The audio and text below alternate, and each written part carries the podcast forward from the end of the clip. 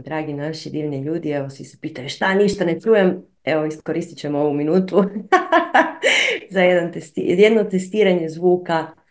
Pa evo javite nam da li je sve ok. Ines, jesi tu? Ja sam ovdje, meni je zvuk savršen, a sad ne znam kakav je moj. Meni je i moj ovdje savršen. sve je na tebi savršeno, to je to. Pa evo, dragi naši, dobrodošli u još jedan šareni šator. Danas će biti, kao i uvijek, uzbudljivo i zabavno i sve što već treba biti.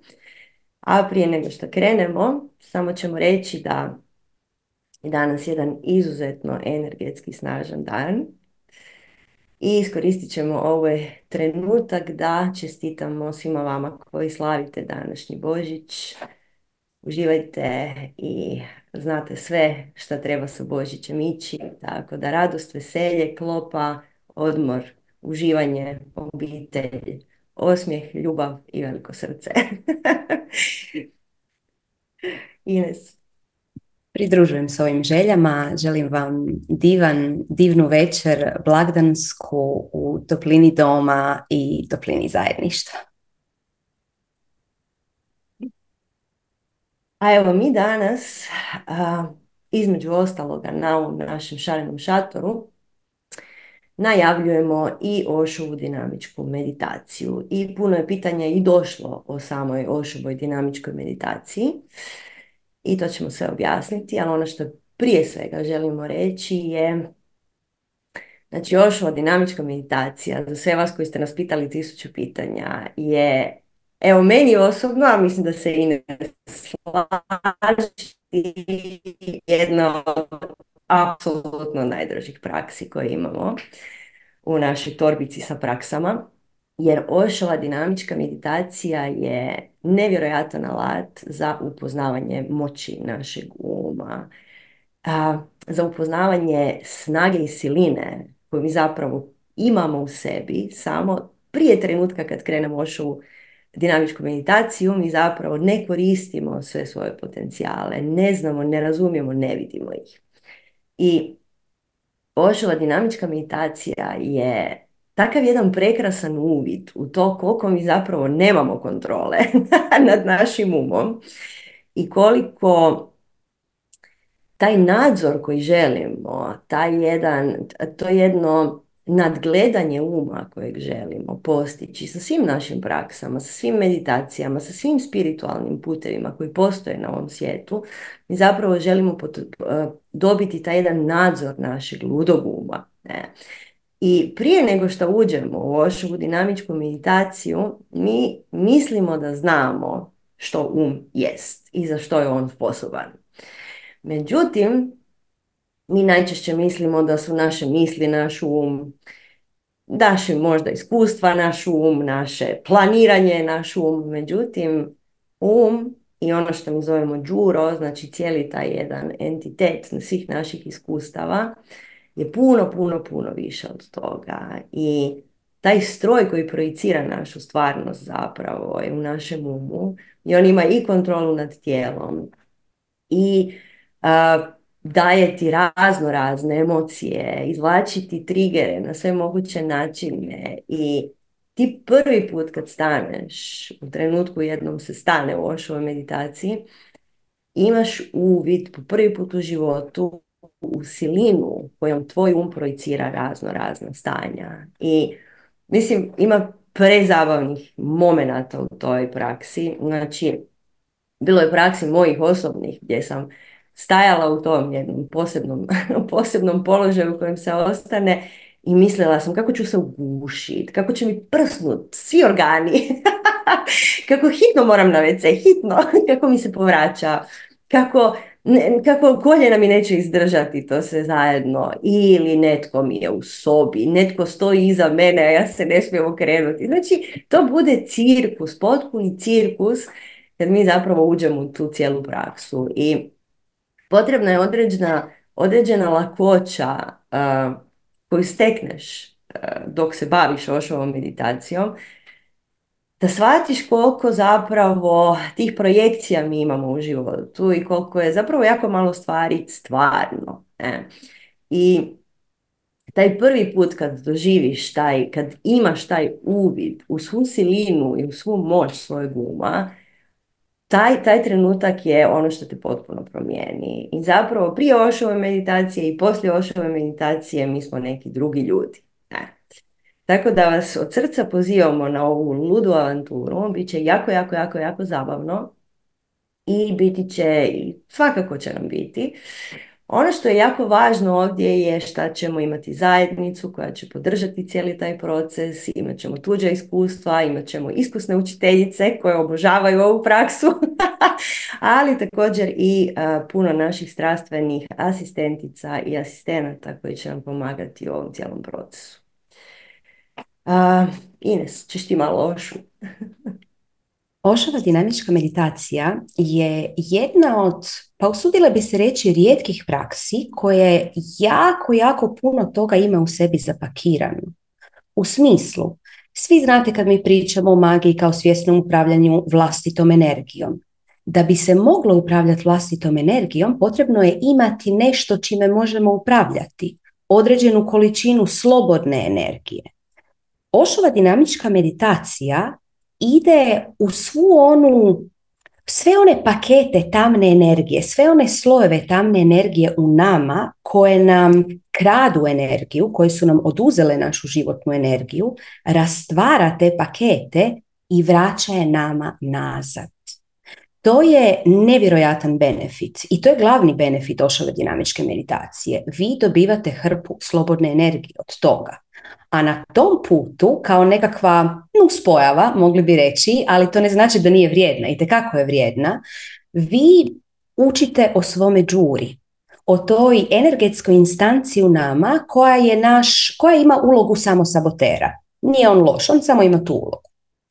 I učimo o našem džuri, učimo kako ujediniti svoju volju, prolazimo kroz razna individualna učenja, dobivamo razne individualne darove. I da bi se to desilo, potrebno je napraviti taj ciklus od 21 dan, svaki dan. Nema dana kada se preskače. Stoga računajte da ćete 21 dan, ako krenete s nama u ovu ludu avanturu, a od srca vam to želimo, da ćete u tih 21 dan potrebno je odvojiti sat vremena svaki dan kako bi odradili ovu meditaciju. I da imate prostor za sebe tih sat vremena. To ne želite, možete, ali ne želite raditi kraj drugih ljudi. Znači ljudima se ništa neće desiti ako vi to radite kraj njih. Međutim, vjerujte nam, ne želite. Ovo je vaša intimna, intimna stvar. I probajte imati neku malu sobicu ili nešto gdje možete si pustiti muziku, može biti na slušalicama, znači ne mora to biti glasno, gdje možete potpuno opušteno raditi ovu praksu. Znači računajte sat vremena svaki dan. Naravno, tu će biti podrška cijele zajednice i utoliko će vam biti lakše, jer moguće je prolaziti kroz Ošovu dinamičku meditaciju sam. Međutim, znajte da sa Ošovom dinamičkom meditacijom vi otvarate svoju Pandorinu kutiju i tu izlazi svašta. I naš džuro, naš, također naš um, džuro najčešće djeluje kroz um, džuro nije um, samo da to razjasnimo, naš žuro kroz naš um može nas uvjeriti u svašta i onda se nađemo u problemima ako smo sami. Međutim, ako ste u zajednici i ako ste uz iskusne učitelje koji su ovo mnogo, mnogo puta prošli, tada dobijete podršku tada dobijete odgovore koje inače ne bi imali koga pitati. Stoga iskoristite, iskoristite ovu zajedničku energiju koja kreće, koja će vas podržati i kad mislite ja više ne mogu, ta energija će vas podignuti u svoj zagrljaj i reći ti ma možeš, još samo ovaj dan. Um, ošova dinamička meditacija je, ajmo reći općenito rečeno, za sve Znači, uistinu svatko može raditi ošovu dinamičku meditaciju. Osim, postoji određeni, uh, određeni momenti u životu kad ne želimo raditi ošovu dinamičku meditaciju. Ako ste trudni, ne želite raditi ošovu dinamičku meditaciju, jer mogla bi potaknuti grčenje maternice, što ne želimo. Znači samo iz tog razloga. Također ako ste tek rodili, 3 do 6 mjeseci nakon poroda, ovisno da li ste rodili prirodnim putem ili ste rodili carskim rezom ili je bilo nekih poteškoća, znači 3 do 6 mjeseci nakon poroda ne želimo raditi ošovu dinamičku meditaciju. Također, ako imamo bilo kakvu psihičku nestabilnost, nekakvu psihičku dijagnozu, tada ne želimo uopće ulaziti u magijske prakse. Tada prvo želimo to izbalansirati i onda ulaziti u magijske prakse. Dakle, bilo kakva psihička nestabilnost također ne ošova dinamička meditacija kao ni bilo koja druga zapravo e, praksa. Također, ako ste nedavno imali nekakvu operaciju pa se ne smijete kretati, ako imate e, velikih, velikih problema s koljenima pa se ne možete kretati, postoje modifikacije i tu možda je najbolje individualno pristupiti. Eto, Sanja, jesam nešto zaboravila? E, pa evo, donacije su jeftinije do utorka, mi se čini, do 9.1. Tako da iskoristite i to i skočite u ovaj veseli vlak. pa evo, mislim da možemo krenuti Ines.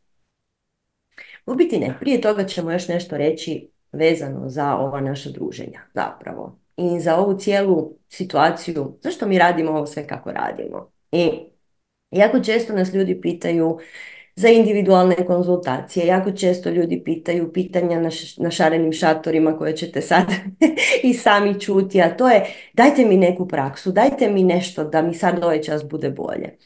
I cijela poanta cijelog ovog našeg rada je da se dogodi ta jedna kolektivna energija, da se dogodi ta jedna podrška grupe i zato mi volimo raditi stvari u grupi jer pravi magijski rad se uvijek radi u grupi. Baš zbog toga što prakse kao da dublje djeluju, ali to je zbog toga što imaš motivaciju, što imaš puno informacija, što imaš iskustva, što imaš dojmove drugih ljudi, što imaš učitelje koji su ti tu za podršku, koji su to sve skupa uvijek sve prošli. I čak i ovi naši šareni šatori, znači šareni šator, kako je nastalo to uopće taj naziv, a, to se dogodilo zato što smo prvo imali crveni šator koji je bio okupljalište samo za žene. Onda smo shvatili da dečki bi isto tako rado sudjelovali u ovim našim druženjima i općenito u našim svim stvarima koje radimo. Pa smo onda zaključile da umjesto crvenog šatora ćemo sad imati jedan šareni šator. Šator u svim bojama. Svi smo dobrodošli tu.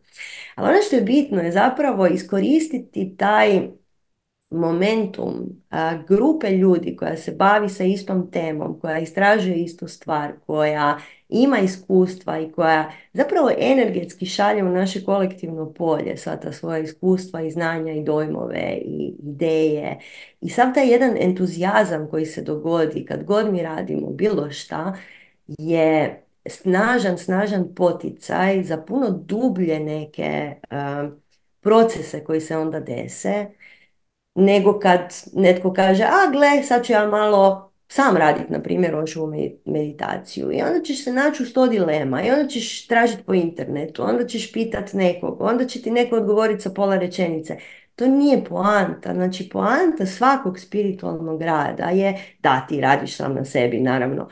Ali želiš podršku, želiš lagano dobiti informacije, želiš dobiti motivaciju i iznad svega želiš dobiti taj jedan vjetar u leđa da nastaviš kad je teško.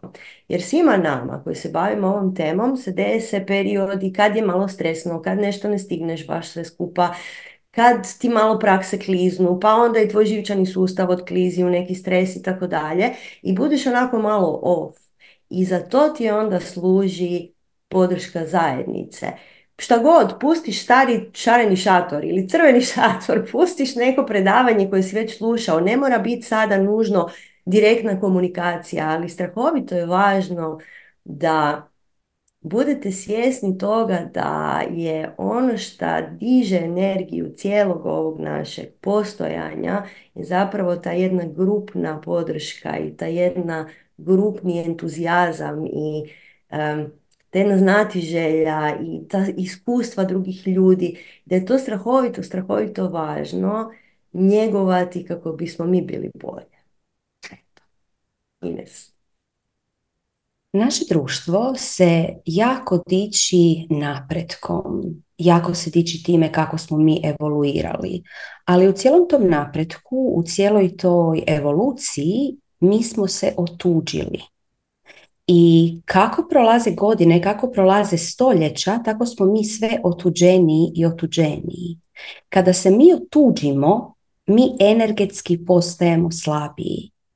I nekada evo kako su crveni šatori nastali. Nekada su žene u doba kad su bile najmoćnije, a to znači u vrijeme menstruacije, sa naravno ženama koje su u menopauzi, koje su konstantno tako moćne, se skupljale pod crvenim šatorima ritualno i dijelili tiho znanje, dijelili ono suptilno znanje, podržavale jedna drugu. I upravo to smo htjeli postići prvo sa crvenim šatorima, da ponovno spojimo tu zajednicu, da nas spojimo sve u jedan svjetlosni miceli. Jer kada se spojimo u svjetlosni miceli, mi smo snažni, podržavamo jedan drugoga i ponovno se spajamo sa kreacijom samom.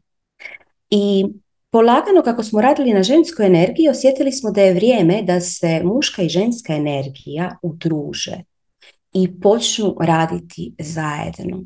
I zato smo sa crvenih šatora prešle na šarene šatore, jer crveni šatori su ženski šatori, a šareni šatori su šatori za sve.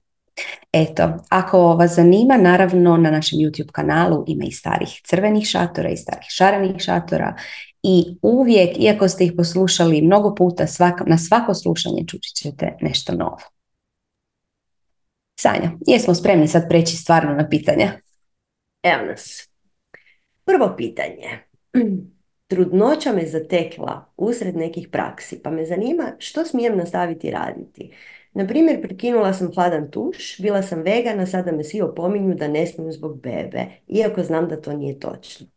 Također, rijetko otvaram tarot, jer ne znam da li razne energije koje mogu pokupiti mogu utjecati i na bebu. Godinama sam spavala gola, sada mi je postalo hladno. Imam jako malo energije i stalno sam bolesna, vjerujem prvenstveno zbog ishrane i promjene načina života. Možete li još neke prakse za trudnice navesti ili što, što to može da se promijeni u onima koje stalno preporučujete, na primjer hladan tuš, mi baš nedostaje i neke asane. Znači prvo i osnovno, znači što se tiče asana, što se tiče joge, postoji cijeli jedan svemir koji se zove prenatalna joga. To je doslovce svemir. I prenatalna joga Ines je meni jako zabavna zato što smo mi podučavali na Yoga Pro za učitelje joge i onda bi svi vježbali sa velikim balonima kao da imamo stomak i to je bilo nama jako zabavno, ali ono što je zapravo strahoviti benefit prenatalne joge je da ta vrsta joge djeluje upravo na one dijelove tijela trudnice koji kojima je potreban, potrebna dodatna pažnja. Tako da od srca preporučujemo da odeš na bilo koju vrstu prenatalne joge. Možeš si dodati bramari pranajamu, na primjer, to je jedna pranajama baš za trudnice koja je eto, veseli cijeli živčani sustav. Što se tiče veganstva, u ovom trenutku već na svijetu postoje jako, jako puno djece vegana. I postoje ljudi koji nisu nikada u životu probali ništa životinsko. I meni je to tako prekrasno i fascinantno za čuti. I iskustva pokazuje da to izuzetno dobro, zato što su djeca, djeca imaju puno zdraviji živčani sustav, a imaju puno manje su bolesni, puno su mirni, manje su agresivni, manje su pod stresom zapravo i onako sve ukupno su ta djeca po svemu sudeći dosta zadovoljnija. I ono što se nama čini da je bitno je da djeca vegani odrastaju svjesni, jer od malena paze na važnost hrane i na važnost svega što unose u svoje tijelo. I vjerojatno u trenutku kad su tineđeri puno pametnije donose neke odluke.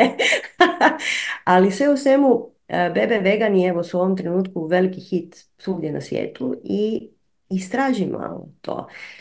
Jer mi kad slušamo našu okolinu, joj, svi nešto nam kvocaju zapravo. Pogotovo u trudnoći, svi imaju tisuću savjeta, isto kao kad se razbolite za nešto. O, 150 stvari.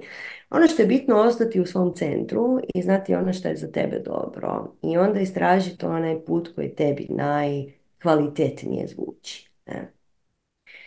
Što se tiče tarota koje si ovdje spomenula, mislim, ne postoje energije koje pokupiš. ok, tarot je osobna praksa i uh, takvi strahovi su došli iz onih, iz onih nekih baba roga, iz nekih balkanskih valjda uh, mračnih bajki. Ali mislim, tarot ne radi na nikakvim energijama, tako da ne moraš paziti šta je s time. Vi sa tarot kartama otvarate isključivo samo svoje polje kad radite sa sobom. Tako da ne moraš se brinuti oko toga. I sve ostalo, gle, ovo je mm, baš stvar odabira. Znači, biti u drugom stanju je jedna izuzetna prilika da shvatiš šta hoćeš, da da povučeš zapravo svoje pipke sa svih drugih ljudi koji imaju nešto za reći i da uđeš duboko i da možeš promotriti kakav život bi ti htjela za sebe i za svoje dijete. I onda iz tog centra zapravo djelovati. Eto, Ines. Što god odlučila, nemoj se boja da ćeš napraviti pogrešku. Jer pogreške zapravo ne postoje to dijete, ta duša je došla baš tebi da postupiš baš onako kako ti osjećaš. I stoga spoji se sa sobom bez straha, pusti što drugi pričaju i osjeti na koji način bi se htjela ponašati prema svome tijelu dok nosiš tu predivnu novu dušu u sebi. E sad, još ću se malo osvrnuti na magijske prakse u trudnoći. U načelu ti možeš raditi sve magijske prakse u trudnoći, da pače magija sa jednim novim bićem u tijelu je nešto predivno. Međutim, na što trebaš paziti? Trebaš paziti da e, te magijske prakse ne bi poticale tijelo na neki negativan način, recimo iz, radili kontrakcije bilo kakve maternice, kao što bi moglo recimo ako neka praksa sadrži vatreni dah ili pulsiranje pelvičnog poda koje je presnažno ili hladan tuš koji može izazvati kontrakcije maternice. Zato se ne tuširamo, to jest na izboru je svake žene da li se tuširamo u menstruaciji. Ništa se energetski loše ne može desiti, nego jednostavno potiče grčanje maternice i nekim ženama to smeta. I to je to. E, što se tiče hladnog tuša, dakle hladan tuš ne, hladan tuš ničeš, ali što možeš ostaviti i što će ti jako, jako dobro koristiti. Hladan tuš možeš samo po nogama, znači to će ti spriječiti doticanje nogu. Možeš malo i po rukama ako želiš, možeš poprskati prsa isto tako i možeš se umivati u hladnoj vodi, čak možda imati nekakav lavorčić sa hladnom vodom i onda umit lice i otvoriti oči. Jer kad držiš otvorene oči u hladnoj vodi, stimuliraš nervus vagus. To je e, živac lutalac koji je glavni aktivator parasimpatičkog živčanog sustava, odnosno onog živčanog sustava koji onog načina rada živčanog sustava koji nas umiruje. A što si ti smirenija, to više benefita tvoja, tvoja beba ima. Stoga želiš da ti je nervus vagus aktivan. Eto, stoga možeš jednom na dan, dva put na dan zaroniti malo u neki lavorčić samo sa licem, otvoriti oči i malo dok držiš dah gledati u vodi. Eto, sve ostale prakse koje ne sadrže nekakvo nebulozno skakanje ili kontrakcije možeš bez problema raditi. Sanja. Pa evo, sljedeće pitanje je upravo to, da li u trudnoći mogu raditi još u dinamičku meditaciju? Odgovor je ne. Bilo je ovdje pitanje na četu oko razno raznih problema koje ljudi imaju zdravstvenih i još ove dinamičke meditacije. Jako je važno, dragi ljudi, da neke stvari su pitanja za doktora. Ponekad mi, mi vas ni ne vidimo, znači mi ne možemo znati šta vam je. Mi možemo magijski se spojiti na vas i vama detektirati to što vi hoćete, ali to nije u ovom trenutku naša praksa. Tako da za ove neke stvari bilo bi dobro da konzultirate stručnjake. Eto. Tako da što se tiče ošove dinamičke meditacije, znači trudnice to ne rade. Još je bilo pitanje u istom ovom, u istom ovom pismu, šta se preporučuje od magijskih praksi u trudnoći. Evo Ines je upravo sad odgovorila na to sve.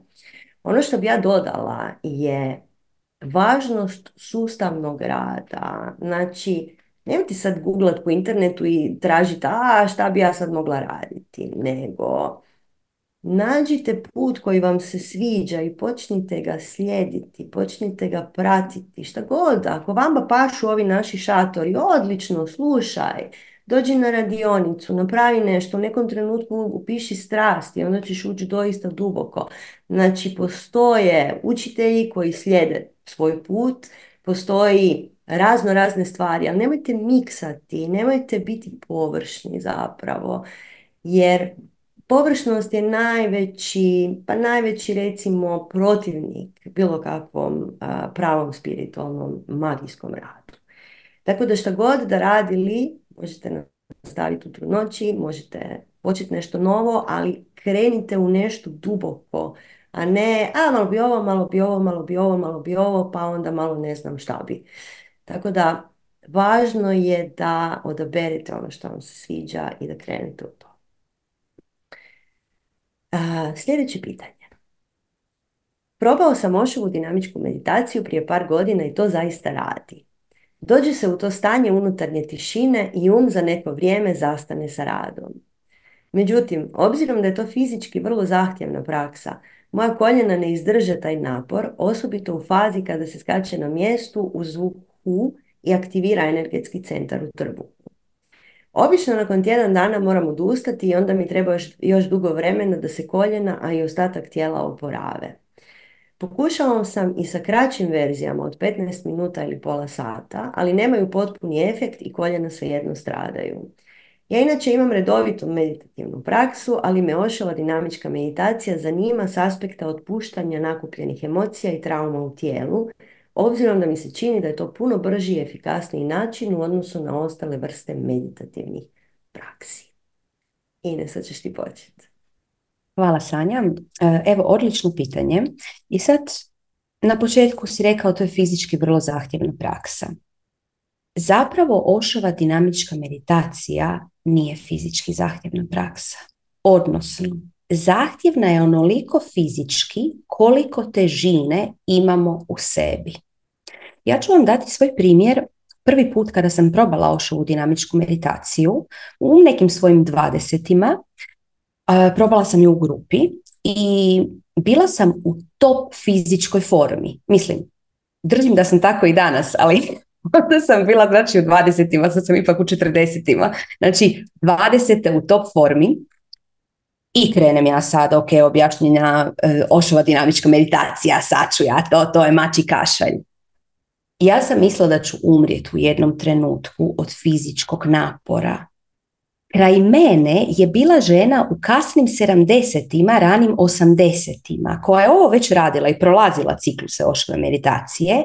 Ona je to izvela bez problema, bez ikakve težine.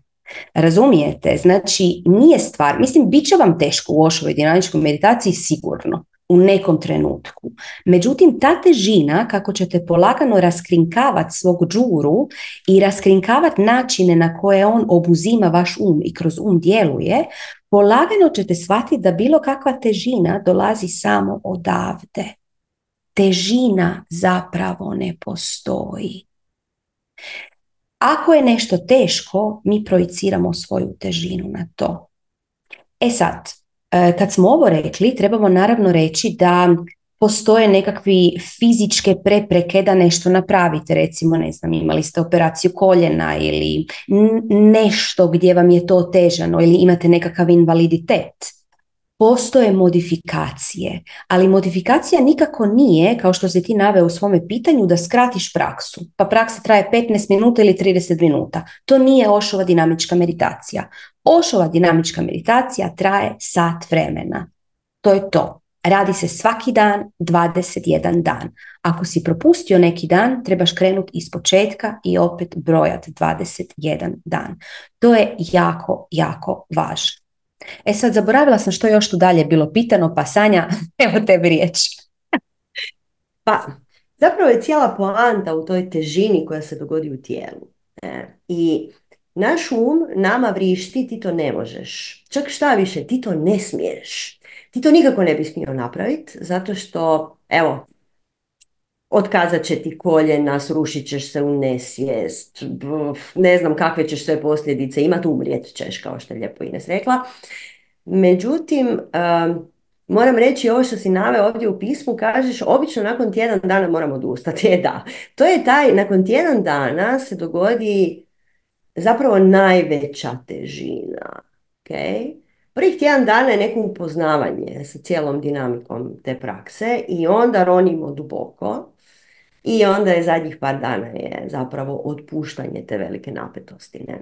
Međutim, znači ono što je Ines i rekla, znači um te uvjeri da ti to ne možeš i ti ćeš sad reći je, moja koljena su slaba, nema veze. Znači naši ljudi koji dolaze na strast, Strast je, Ošo, Ošova dinamička meditacija je inače dio našeg programa na strasti i to odmah u početku. Tako da odmah raskrinkamo s čime mi to zapravo, s čime radimo, šta je to što mi doista radimo.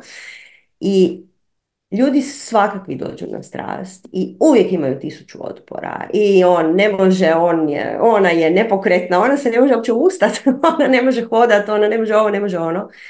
Međutim, uz podršku grupe i uz taj zapravo tu informaciju da ne bole tebe koljena, tebi tvoj um javlja da ti moraš odustati.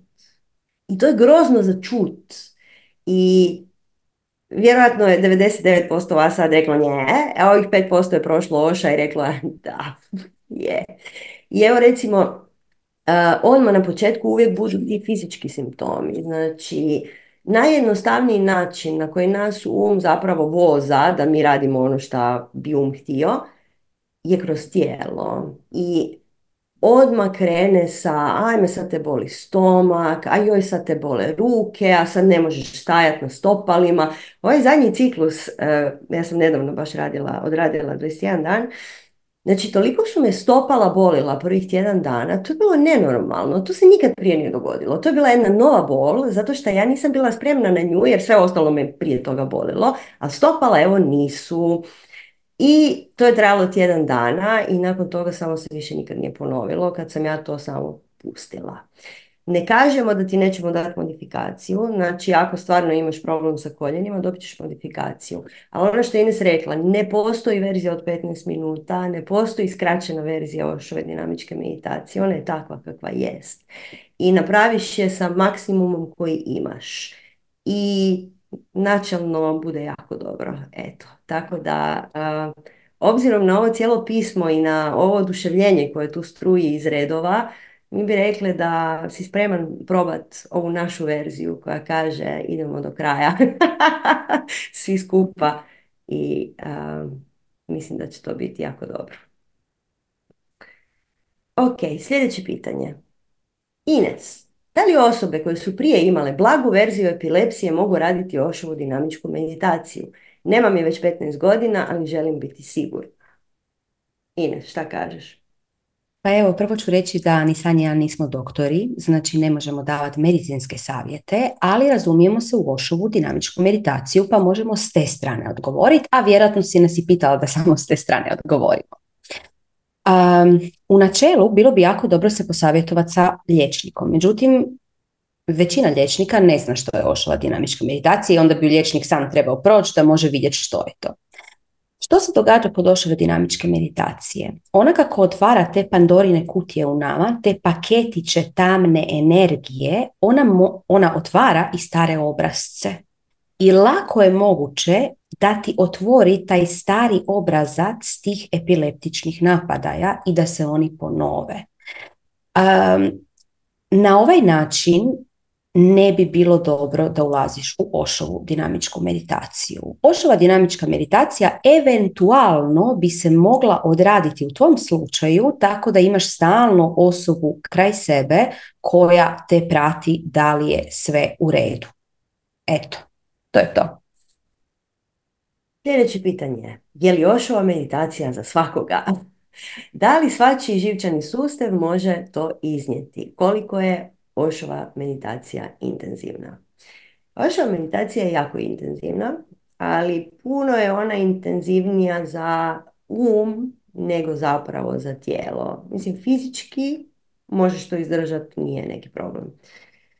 Uh, psihički je upitno. Prema tome, mi obično savjetujemo da ako je osoba psihički nestabilna, ne radi još u dinamičku meditaciju ili je radi opet pod paskom, pod nadzorom, da netko bude uvijek s njom. Ne? Ali načelno mi se ne bi s time igrali. Ne?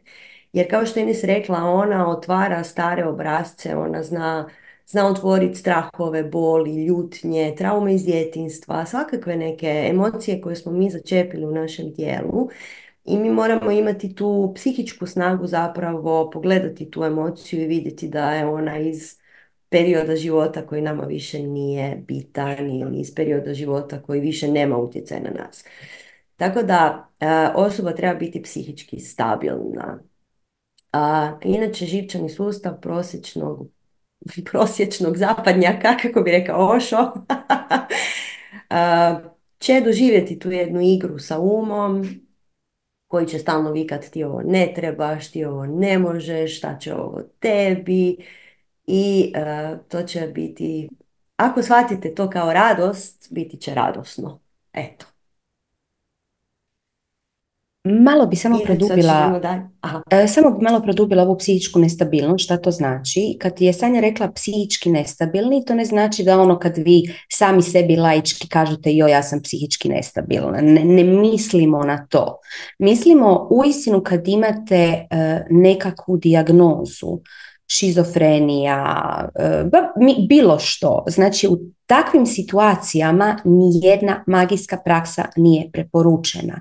Zašto? Zato jer energetska kohezija, kohezija unutar vaše energetske jezgre nije stabilna i stalno frcaju neke iskrice, kratki spojevi i energija koju ćete krenuti oslobađati ili voditi bi mogla otići u krivom smjeru. Vi ćete se izgubiti jer nećete znati što s tim i moglo bi poći u krivo ako nemate nekog fizički kraj sebe ko će vas paziti. Eto, to je to. Mislim da smo sad ovo dovoljno duboko dotakli da možemo dalje. E, Imamo još jedno pitanje samo o Ošu koji kaže da li nakon prođenog 21 dnevnog intenziva možemo kasnije prolaziti kroz ovu praksu samostalno.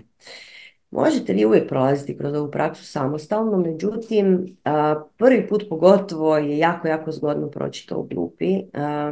Kasnije znaš šta će se događati, pa ti onda bude lakše, onda naravno možete i sami. Ako idete sami, moj savjet prvi, jedan od, jedan od prvih je, znači prva i osnovna stvar, 21 dan ne smijete preskakati. Da li vi to možete sami sa sobom dogovoriti, to je na vama po uputama, nema mijenjanja, jer naš zapadnjački um, kako bi još rekao, ima tu tendenciju da vrluda i onda kaže joj meni ovo sad dosadilo. Joj, već 16 dana slušam jednu te istu muziku, baš bi bilo dobro da sad uzmem neku drugu glazbu. I onda imate po YouTube-u razno razne verzije glazbe, za ljude kojima je dosadila Ošova muzika i uh, žele neku drugu glazbu za Ošovu dinamičku meditaciju. Ja sam to isprobala naravno jer me to jako zanimalo su li uspjeli i odgovor je nisu. odgovor je to ne radi dobro. I to je isto taj jedan naš džuritis kako mi to zovemo. Znači ta potreba da stalno nešto mijenjamo. Znači Ako radite sami, čvrste upute, jasni budite sa 21 dan i pridržavajte se. Bilo bi dobro da radite i svaki dan u isto vrijeme u danu, da vam ne pobjegne to. Jako, jako lako klizneš u to da ne nastaviš 21 dan. I onda si zapravo započeo nešto, imaš grižnju savjesti što nisi završio, nisi odradio proces, jer proces zahtjeva 21 dan, to je alkemija. I tako da dosta je teže, samo u tome stvar i uvijek je u grupi ljepše, ono što smo sve pričali, znači dobiješ taj entuzijazam i motivaciju i kad ti je teško, e, onda je važno da ti neko kaže ma daj, danas će biti super, idemo, idemo skupa, evo sad ćemo, sad ćemo, evo. Tako da, da, možete, ali ovako je puno ljepše. Ines, imaš još nešto za dodati? Nadovezat ću se na koji način je koncipirana ova naša zajednica i sastanci, jer ste postavljali pitanja u tom smjeru. Znači, imamo sastanak u nedjelju kad svi zajedno radimo ošovu dinamičku meditaciju i kad ju objašnjavamo. I nakon toga vi je radite svaki dan sami do sljedeće nedelje kada imamo satsang. Znači, vi ju napravite u nedjelju sami, međutim mi imamo satsang, pitanja i odgovori. I onda opet sami radite i opet u nedjelji satsang. Znači imamo dva sastanka, odnosno tri. Prvi sastanak je zajedno radimo i još dva satsanga gdje odgovaramo na bilo kakva pitanja koja će se pojaviti. E, cijelo vrijeme podijelit ćemo vas u grupe i cijelo vrijeme ćete u svojoj grupi komunicirati. Ako ste bile na boginjama, znate kako te grupe fenomenalno funkcioniraju i koliko podrške dobivate tamo. Svaku grupu vodi jedna od naših strastvenih asistentica i naravno mi nadgledamo sve te grupe. Eto, tako da ako slučajno nećete moći biti prisutni u živo, dobit ćete snimku koja će biti dostupna najčešće dan nakon je snimka dostupna, međutim znate da u životu nema nikakvih garancija, pa tako ni za ovo. Eto, Sanja. Ok, prelazimo na sljedeće pitanje koja više nemaju veze sa Ošom.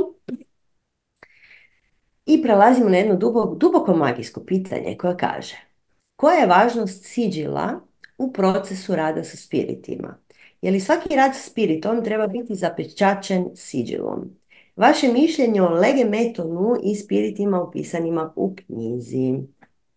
Znači, siđili su ti simboli koji se inače tradicionalno izvode po uh, ružu, uh, križu ruža takozvanom i tu se crtaju ta imena spirita i tako dalje. I zapravo taj siđil je ta vizualizacija vibracije tog spirita kojeg dozivaš. I budući da je u magijskom radu strahovito važno nekoliko elemenata. Prvo je vizualizacija, a drugo je dah i sljedeće je mantra, odnosno vibriranje i naravno energija. Ne? Ali vizualizacija, dah i mantra su strahovito bitni i po tom kontekstu, znači u tom kontekstu siđili su jednako važni kao i mantranje. Ne?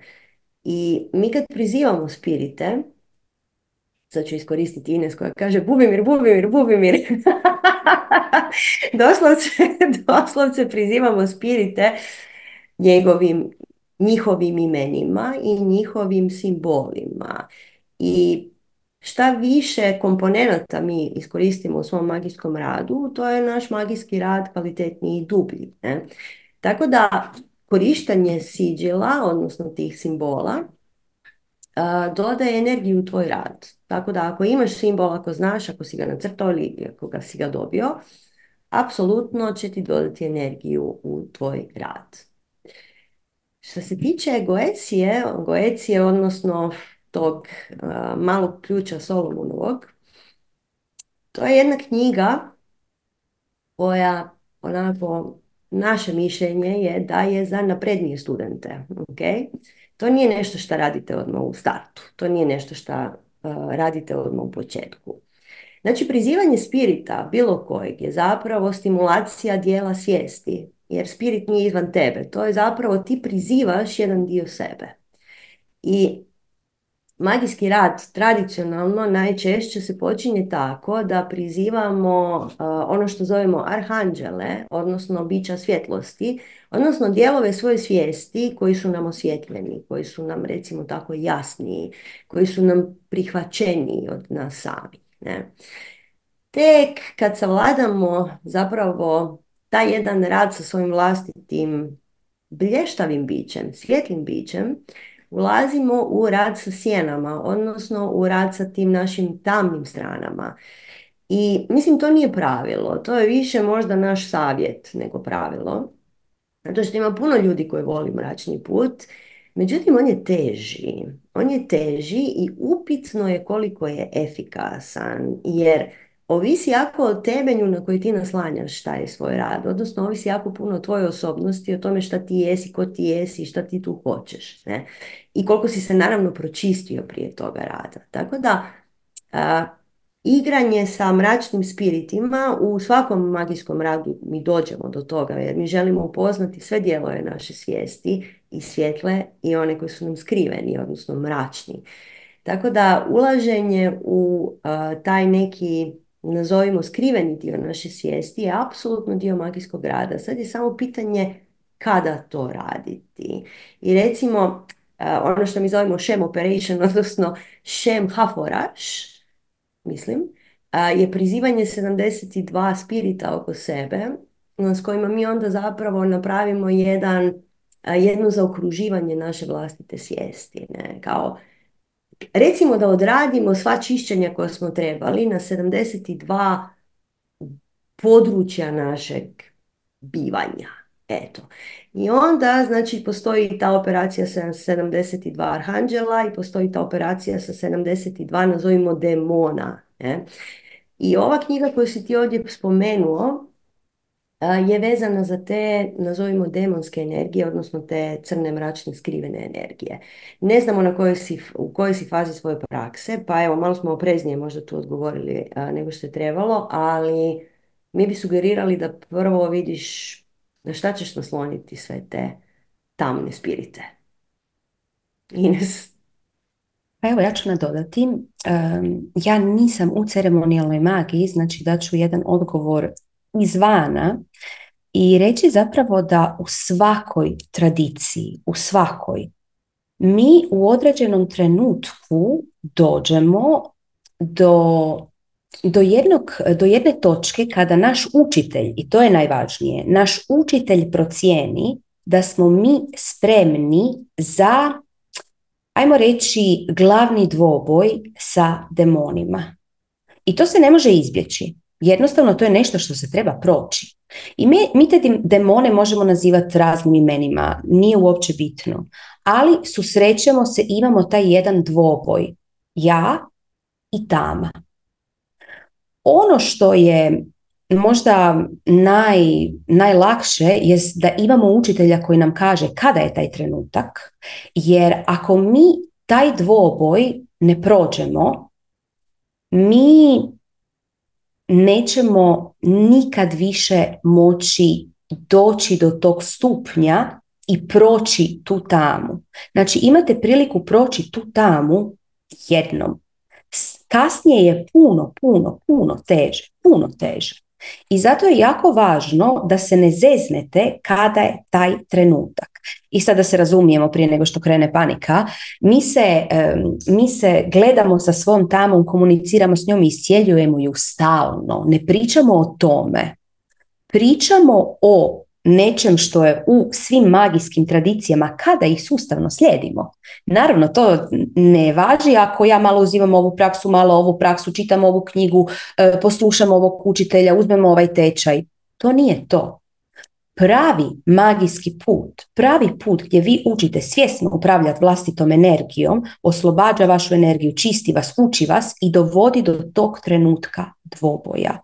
To je izuzetno snažan trenutak koji zapravo, ja ne znam da ga je neko prošao bez učitelja. Evo, Sanja, ne znam da li ti znaš. Pa ne bih rekla, da ne, ovaj čas se ne mogu sjetiti jer ovaj rad koji se spominje u ovom pitanju, znači cijela ceremonijalna magija, moraš imati neku vrstu učitelja. ok? Tako da, evo, mislim da smo na ovo odgovorile više manje. I ne možemo dalje. Možete li nešto reći o jantrama, pogotovo onim numerološkima? Koja je važnost brojeva i raspored brojeva u takvim jantrama? Pa što se tiče jantrija, bilo je poslije pitanje o vastu. To su znanosti, to su ono cijeloživotne znanosti. I ja svaki put kad se susretnem, imam nekoliko ljudi u životu koji se bave time, to je brutalno duboko. E, I svaki put kad neko nas pita o tome, mi sugeriramo da konzultirate stručnjake, jer baš je ta tema sama po sebi iziskuje strahovito puno istraživanja. Što se tiče ovog tvog pitanja oko jantri, znači jantra je vizualna, mm, vizualno nekakvo, kako da to kažem, objašnjenje tvoje vlastite unutrašnjosti zapravo. Ne? I ona te povlači unutarnji svijet. Ne? I Ideja jantre je da otvori tvoj unutarnji potencijal i tako dalje. I vjerojatno ako ste bili na nekom džotišu i tako dalje, vjerojatno ste dobili svoju jantru s kojom onda morate mantrati, na nju meditirati i tako dalje. Kako bi zapravo utjelovili kako spada taj svoj, tu svoju natalnu recimo kartu. Ne? I jantre se koriste za uravnoteženje prostora i djeluju naravno samim time na svijest svih onih koji su unutra. I što se tiče brojeva, znači te numerološke matrice zapravo koje predstavljaju određenu energiju jantre, na taj način se one izražavaju. Tako da to je formula zapravo po kojoj se te jantre rade. Ne? Tako da brojevi zapravo rade matricu energije odleđene, ne znam, planete ili neke vrste energije koja ti treba. Eto, to je ono koliko ja to tome znam, a za ostalo zovem Margita. Ako nekom treba broj možete, možete pitati. Eto, Ines imaš ti šta za dodat? Pa evo, samo ću kratko uh, zaokružiti ovo što si rekla. Znači, jantre se vrlo često koriste za korekciju prostora. Bilo kakva disharmonija energije u prostoru napravit ćete lijek za tu disharmoniju sa jantrom. I to su određeni geometrijski oblici koji imaju određenu energiju, potpomognuti sa brojevima koji također nose određenu energiju. Naravno, tu ne može ići bilo koji broj, već trebaju ti geometrijski oblici i ti brojevi biti sukladni. I onda se oni stavljaju u jantru i onda ona zrači određenu energiju i popravlja disbalans u, u određenom dijelu našeg prostora u kojem živimo. Naš prostor u kojem živimo izravno utječe naravno na nas i na sve ukućane i na taj način onda djeluje i na nas. Eto. Sanja. Sljedeće pitanje. Zanima me kako se kao majka boriti sa osjećajem krivnje zbog stavljanja same sebe na prvo mjesto. Osjećam grižnju savjesti svaki puta kada trebam odmoriti tišinu, a trebam ih često. Znači, prvo ova riječ boriti je nešto što iskače iz ovog cijelog pisma. Znači, čim smo mi u stanju borbe, mi smo u stanju neprihvaćanja, u stanju otpora, i to je mentalna projekcija zapravo. I mentalna projekcija svijeta koji je neprijateljsko mjesto i takva vrsta, kad, kad se osjetite da se, imate osjećaj da se trebate boriti, zastanete i kažete čeka, ovdje nešto nije u redu. Zato što sama, sam poriv na borbu i sama riječ zapravo kad ti kažeš ja se moram boriti za sebe ili za nešto, razvija u našoj cijeloj strukturi energije, odnosno emocije i energije vrlo, vrlo niskih frekvencija, znači razvija strah, sram, krivnju, čak i apatiju u nekim trenucima, znači sve te neke niske emocije nam se počinju javljati. I ne postoji borba, znači sve je tako kako jest i tako je sa razlogom. Vjerovali ili ne, savršeno je, ali to je neka druga priča. I ono što mi trebamo činiti je biti najbolja moguća verzija sebe kako bismo mogli dati maksimum od sebe svoje djeci, svojoj okolini, sebi samima. I to je zapravo suprotno od onog što nas uče. Ne? I uvijek smo bombardirani od kad smo mali. Joj, ne smiješ biti sebičan, uvijek moraš misliti na druge. Šta to znači misliti na druge? Znači opterećivati ih svojom brigom, na primjer. Ili šta, nametati im svoja pravila. Dakle, niko nam nije rekao šta to zapravo znači misliti na neke druge. Ti ne možeš misliti na druge. Ti možeš misliti samo kako da ti ostaneš u centru i kako da ti budeš ok, kako bi mogao na vani davati apsolutno najbolje od sebe. Ne? I to zvuči kontraproduktivno sve dok ne dođeš do pa kao što svi mi u jednom trenutku u životu dođemo do dna i onda se počnemo boriti sa svijetom i onda krenemo na neki put, mi to kažemo samo spoznaje, to znači daj da vidim šta sam ja zapravo i šta je ovo sve zajedno i zašto mi je tako teško. Ne? Tako da neke od tih borbi vode zapravo kao pračka u neki novi život i Znači svaki put samo spoznaje, znači spoznati samoga sebe, ide kroz tebe, ne može ići kroz druge ljude, ne može ići kroz ništa što je izvan tebe. I ti, samo ti možeš promijeniti sebe i samo ti možeš promijeniti svijet oko sebe, tako što djeluješ iz svog vlastitog centra. I mi znamo da je to jako teško ljudima za prihvatiti, zato što to odgoj, manipulacija, propaganda i tako dalje, i ta neka nametnuta E, ideja da si sebičan ako radiš na sebi e, je nešto što jednostavno moramo, moramo tu stepenicu proći da bismo doista krenuli prema svoje vlastitoj sreći koja će onda donijeti sreću svima ostalima. Ne? I nemamo ti, šta, nemamo ti puno tu, ne, ne možemo ti puno tu pomoć zato što boriti se sa osjećajem krivnje Znači, to je sve toliko u niskoj vibraciji da ti imaš osjećaj kao da si hrčak koji, koji trči u jednu te istom onom krugu. Ne? Treba izaći iz uloge žrtve i iz uloge krvnika. Ti si krvnik samom sebi. Ne? I izaći iz tog začaranog trokuta, imate radionicu besplatnu na našem webu sad, jedan mali pp, besplatna vam je radionica opasne veze, Pogledajte si to, izađite iz tog trokuta samo prezira, iz tog trokuta gdje si ti istovremeno sebi žrtva i krvnik, a ponekad si si spasitelj i onda imaš grižnju savjesti. to je jedan začarani krug koji ne može nikako odvesti nikoga u sreću, a pogotovo tebe i tvoje dijete. Ne? Da moraš početi razmišljati na jedan novi način. To znači otpustiti ove stare obrazce, sve ovo što je naučeno, sve ovo što je zapravo višak. Jer kad imaš osjećaj borbe, ti zapravo pokušavaš skloniti višak nečega sa sebe. Ne, protiv toga se, nazovimo, boriš. I kao što sam rekla, to je apsolutno put da počneš dublje raditi na sebi, da počneš na neki sistematični način raditi prvo na svojoj tišini, na svojem miru, na svojoj jasnoći, na verbalizaciji toga šta ti je, kako ti je i na onda kopanju po svemu šta jest i traženju tog jednog to jedne sreće, uživanja u životu, tog jednog bivanja u miru sa svime što se zbiva, bez otpora, u toj jednoj lakoći, u tom jednom prihvaćanju svega što jest. Tako da evo, Ines. Staviti sebe na prvo mjesto, prvo moramo vidjeti na koji način. Mislim, mi možemo stavljati sebe na prvo mjesto kroz jedan veo džure, kroz jedan veo samosabotera. I to je kada stavljamo sebe na prvo mjesto i pritom gazimo sve druge i gazimo potrebe drugih. To nije to. Ono na koji način mi želimo sebe staviti na prvo mjesto je ovo što je Sanja rekla.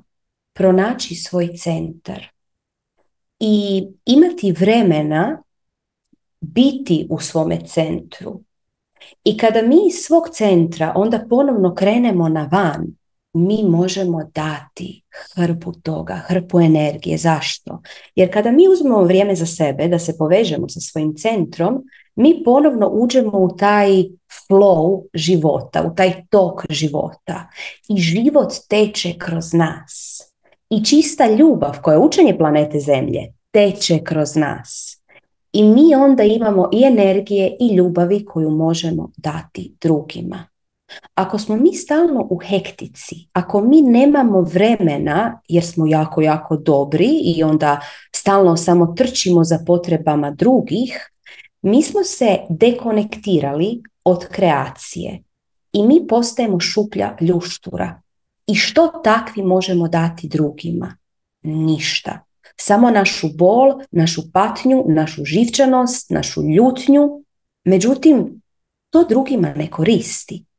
I zato, zapamtite ovo, najaltruističnija stvar koju možemo napraviti jest staviti sebe na prvo mjesto, ali ne na onaj grub, agresivan način, već na način bivanja u potpunom centru i ponovo konektiranja sa samim sobom. I naravno da ćeš se osjećati krivom radi toga, jer društvo je tako koncipirano. Društvo je tako koncipirano da se mi zapravo nikad ne bi trebali ni odmarati, a kamoli sebe staviti na prvo mjesto. Jer naše društvo trenutno u kojem živimo je jako, jako ubrzano i postaje sve brže, brže, brže, brže i cijeni samo akciju, cijeni samo puninu. A mi smo bića koja te imaju u balansu, to jest bilo bi idealno da imaju u balansu puninu i prazninu udah i izdah.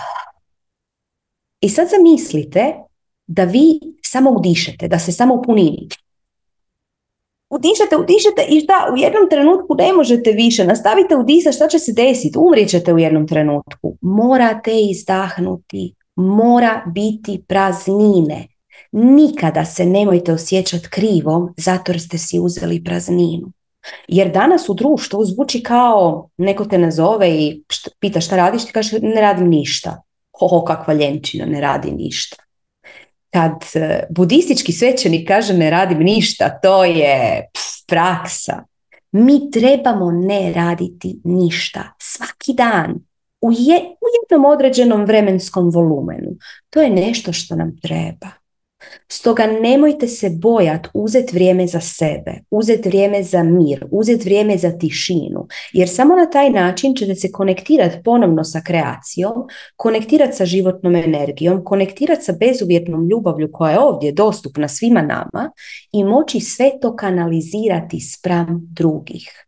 I kada takvi dođete do nekog drugoga, vi ćete toliko snažnu imati tu energiju u sebi, konektiranosti, da će ta energija vibrirati i preći na onog drugoga. Stoga sjetite se, pogotovo majke u obiteljima, majke u obiteljima se znaju raštrkati na sve strane.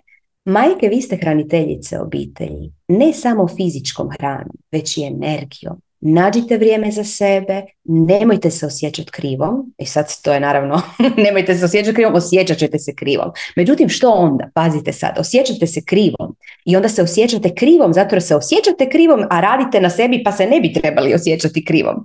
Znači, totalni raspašoj. Kad se krenete osjećati krivom, recite sebi, to je u redu.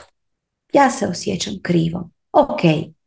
I onda osjetite gdje osjećate tu krivnju procrljajte svoje dlanove i osjetite recimo osjećaju trbuhu i u prsima i stavite tu dlanove. Zatvorite oči i pošaljite ljubav toj krivnji. I onda svjesno odlučite uzeti tih par trenutaka za sebe i ponovno se konektirati sa, sa onim svojim višim ja zapravo. Eto, Sanja. Pa evo, samo ću nadodati ako ovo vas nije uvjerilo. E, sjetite se kad ste imali dobru ideju. Sigurno nije bilo dok si umorna, dok si pod stresom, dok se osjećaš krivo. Ne, nego nakon što prođe jedno vrijeme opuštanja, tek onda zapravo možeš dobiti svoje vlastito biće natrag. Tako da kao što Ines rekla, odmor je strahovito potreban svaki, svaki dan i odmak, ne samo odmor, nego odmak od svega ovog šta jest oko nas. I onda ćete imati dobre ideje. Sljedeće pitanje. Suprug i ja smo svjesno odlučili da ne želimo djecu. Da li time nešto sprječavamo ili radimo pogrešno? Pa evo, ja ću samo reći da nije svačija zadaća na ovom svijetu imati djecu. I ako je to svjesna i namjerna odluka, vrlo, vrlo vjerojatno to postoji kao neki, nazovimo, neka dublja ideja. I imati, nemati djecu, to je, to je uvijek to jedno pitanje koje pogotovo u zadnje vrijeme se jako puno odmotava, zato što prije su ljudi imali djecu zato što su djeca bila zapravo neka vrsta sigurnosti, ne, ne reći ćemo financijska, odnosno materijalne sigurnosti. A, međutim, budući da sad ovaj svijet naš kakav već jest razvijen financijski, sad to više ne moramo, sad to možemo raditi samo onda ako to želimo. Tako da imati ili nemati djecu je apsolutno naša odluka u ovom trenutku i ne vidim zašto bi nešto spriječavala. Ako si mislila na spriječavam neku dušu da se dođe ovdje inkarnirati, to sigurno nije tako. A, da li radiš pogrešno? Nema pogrešnog. Pogrešno i pravilno su samo tumačenja našeg uma. I za mene je nešto pravilno, a to isto je za nekog drugog potpuno pogrešno. Tako da pitanje odluke koja je dovoljno duboka, da znaš da je to odluka iz srca, da je to, da je to odluka iz tvoje jezgre, da je to to. I onda ćeš vidjeti da ćeš imati puno, puno druge djece.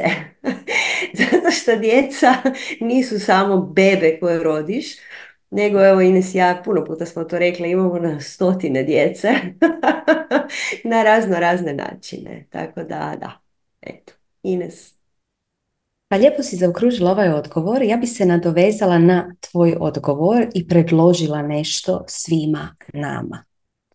Ajmo se u ovoj 2024. kako to brzo ide, svi malo više opustiti prestati se grist da li radimo nešto pogrešno. Jer kao što je Sanja rekla, ne postoji pogrešno. Zatvori oči, osjeti sebe i ono što osjećaš, to napravi. Čak i ako ti izgleda iz tvoje mikroperspektive sljedeći dan to silno pogrešno, vidjet ćeš kad dođe veća slika toga da je to bilo upravo ono što ti je trebalo. I stoga, ajmo se opustiti. Ajmo prestati misliti da radimo stvari pogrešno, ali naravno na jedan odgovoran način. Na način da osjećamo uistinu pravog sebe i slijedimo pravog sebe. Čak i ako fulamo, ako slijedimo džuru, ne brinite. Jer Naše više ja vrlo često zna biti lukavije od džure i iskoristiti džuru da dođe do nekog svog puta.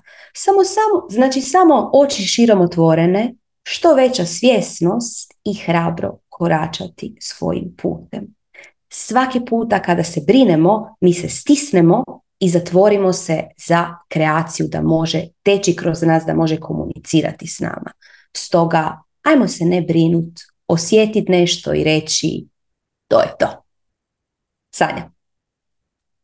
Evo, sljedeće pitanje će se sjajno nadovezati na ovo. Pa kaže, kod mene se novac ne zadržava. Puno radim, radim što volim, živim svoju strast, nemam očekivanja. Netko bi na mom mjestu zaradio milijune, ali ja po par stotina eura i ok je. Ne očekujem ništa pa ni to. Ali problem je ako zaradim neke novce, taj novac odmah mora otići. Ili se razbolim, ili se pas razboli, ili guma pukne i ta lova ode. Radila sam puno na sebi, ali očigledno imam još blokada koje ne, ne mogu otkriti sama. Ne znam odakle da počnem, šta da radim, koje prakse. Uvijek isto pitanje. Koje prakse da radim? Mani, mani, mani. Novci, novci, padnite mi, zezam se. Znači, prvo i osnovno, ono što je ovdje jako važno i što ja mislim, vjerujem za sve nas koji smo tu bitno, za sve nas koji smo ovdje na balkanskom povijesnom nivou, onako dobro genetski a, pofutrani sa idejom da nemamo para. Strašno je važno shvatiti da kad ti kažeš ma to je meni dovoljno, ma ja ne očekujem ništa ni to, ja bi ovo radila i bez para, ja bi ovo, Pare mi nisu važne. Ti kad kažeš, pare mi nisu važne, nije važno koliko će doći, ne očekujem ništa pa ni to, ti doslovce šalješ tu informaciju van. Ajmo zamisliti na trenutak da šaljemo informaciju, ne ja imam dovoljno, nego ja imam višak para. Ja uvijek imam višak para. I sad se cijelo energetsko polje zaledilo, si osjetila Ines? Znači, samo smo se smrzli. Jedini način da riješite svoju oskudicu je da počnete raditi prakse zapravo, odnosno razmišljati o sebi na način da ovo tijelo je zaslužilo sve. Ja kao ja sam zaslužan pojedinac koji apsolutno ne da ima pravo biti tu, nego mora biti tu, jer te kreacija tu postavila kreacija, ne radi greške. I znači ti takav zaslužan i fantastičan i savršen jer tu si kreacija te stavila, apsolutno trebaš imati višak novaca, zato što ti to treba. Jer ako konstantno imaš dovoljno za gumu za psa, to je nemanje, to je oskudica. I oskudica vodi u još veću oskudicu. I oskudica je jedan mentalni program ko software koji stalno se vrti ma ovo mi je dovoljno, ma nećemo misliti sad o novcima, ma nije bitno. I naravno još je fino onako utemeljen na ovim našim balkanskim, a i općenitim nekim idejama, a to je zadovoljit ću se s malim. Da li je itko ikada, recite mi, bio zadovoljan s malim? U svim kontekstima koje ste sad ovo shvatili. Ne, prestanimo se zadovoljavati sa onim što nas ne zadovoljava, počnimo želiti više. Imate naše predavanje o željama, ne znam kad smo ga pustile za solstici, mi se činim sad nedavno, imate na YouTube kanalu, poslušajte i slušajte ga u lupu dok ne počnete želiti sve od života. Znači sve, ti imaš pravo na sve. I počneš vjerovat da imaš viša. Počneš šta god, mantra svaki dan. Kao što je mantra zadovolji se sa malim, to je isto mantra s kojom su nas programirali da ostanemo zarobljeni ovim svim našim kutijama. Mantra je si ja imam višak. Ja imam viška, imam viška i mogu dijeliti šakom i kapom ako treba, ali imam viška. I vidi koji programi će se dignut. Znači, koji trigger se upalio sad kad smo ovo rekle? Znači, rekli smo, aha, zamisli da imaš višak i desila se knedla u grlu negdje ili smo ostali bez daha. Šta se dogodilo? Istražujte, znači rad na sebi, sve ovo što vi stalno nas pitate, dajte nam prakse, dajte nam prakse. Prakse su samo promatranje. Sjedi, zatvori oči, reci sebi, ja imam toliko para da ne znam šta ću s njima. I vidi šta se dogodi, vidi šta se dogodi. Znači tijelo će ti odreagirati, odreagirat će se ne mi to ne smijemo, mi to nećemo, mi, to je opasno, šta ja znam, svašta imamo mi od tih programa unutra. Istraži koji program imaš, pomazi ga i reci kako si ti sladak i smiješan i stvarno mi ne trebaš i pusti i jedan po jedan dok na tvom bankovnom računu se ne dogodi viša. Tako da, uh, ovo slovo mi je jako, jako zanimljiva tema i u jednom trenu ćemo se Ines morati s time pozabaviti. Zato što je način na koji smo mi odgojeni i način na koji mi percipiramo novce kroz neki sram, kroz neku krivnju, kroz nisam zaslužio, kroz sva ona glupa uvjerenja o kojima smo puno puta pričali, a to je samo kriminalci imaju para ili šta ja znam, ne valja imat para jer onda će me ljudi iskorištavati. To su sve bullshiti. Znači, Tebi treba višak para, da ti možeš biti sretan, da možeš činiti svijet oko sebe sretnim, da možeš ići na radionice koje će te još više otvoriti, da se možeš početi baviti svojom darmom, a ne raditi deset sati ko budala za nekog drugog i nemaš pojma šta radiš. Znači cijeli taj put samospoznaje apsolutno uključuje taj, taj dio rada sa novcima, zato što nama se stalno čini da je to odvojeno. Spiritualno je odvojeno od ovog svjetovnog, ali nije. Mi živimo tu, svi živimo tu u ovom svemu i treba nam sve više više para. Čini se po ovim cijenama koje su trenutno. Znači, nama treba stalno višak novaca da bi mi osjetili slobodu i da bi mogli biti doslovce propustiti da se stvari dogode. Jer dokle god nemaš para, znači da imaš ograničenja i u drugim dijelovima svog života. Eto. Ines.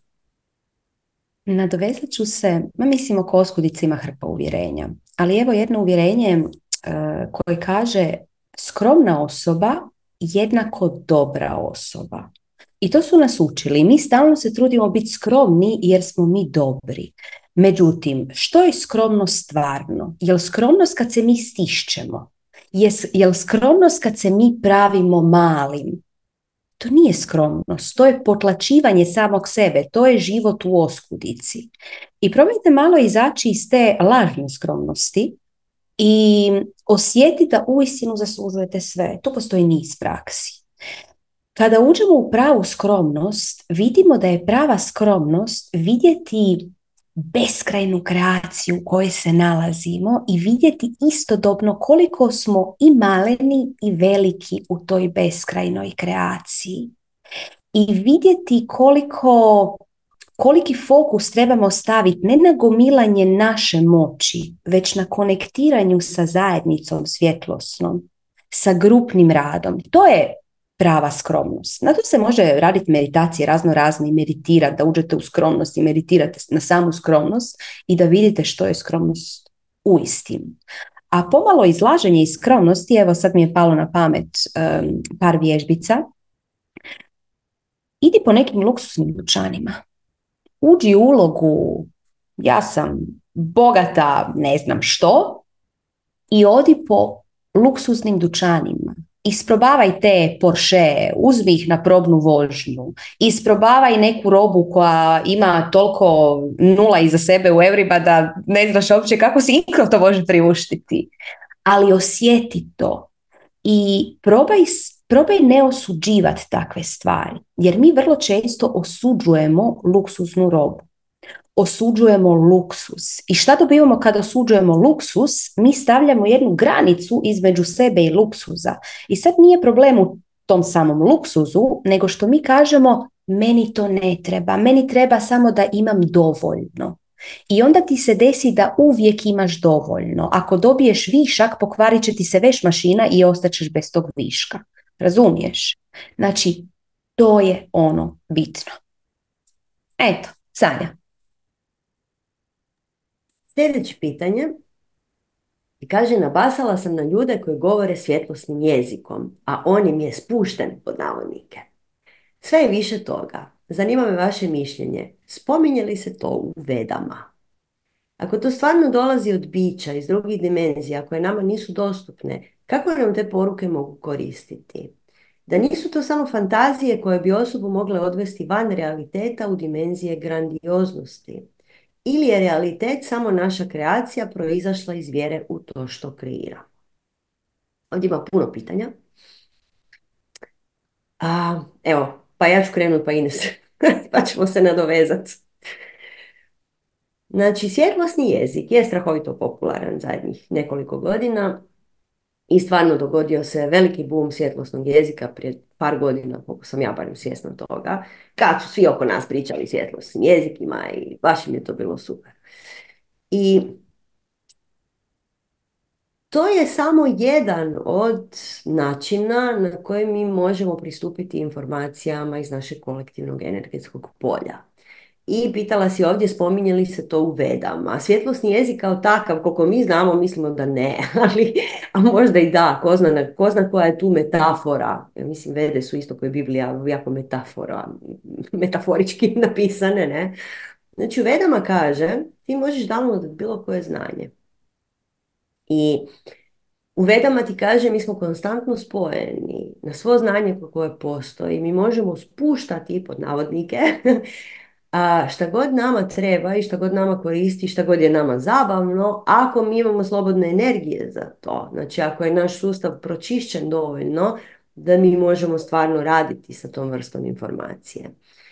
I pitaš dalje, da li nam te poruke mogu koristiti ako ih mi ne možemo sami dobiti? Gled, ako ti ne može nešto koristiti, nećeš to nikad ni sresti na putu. A ako si srela nešto što ti je zanimljivo, to je korist za tebe je izuzetno individualna. Na primjer, možda zaključiš kako to nije tvoj put.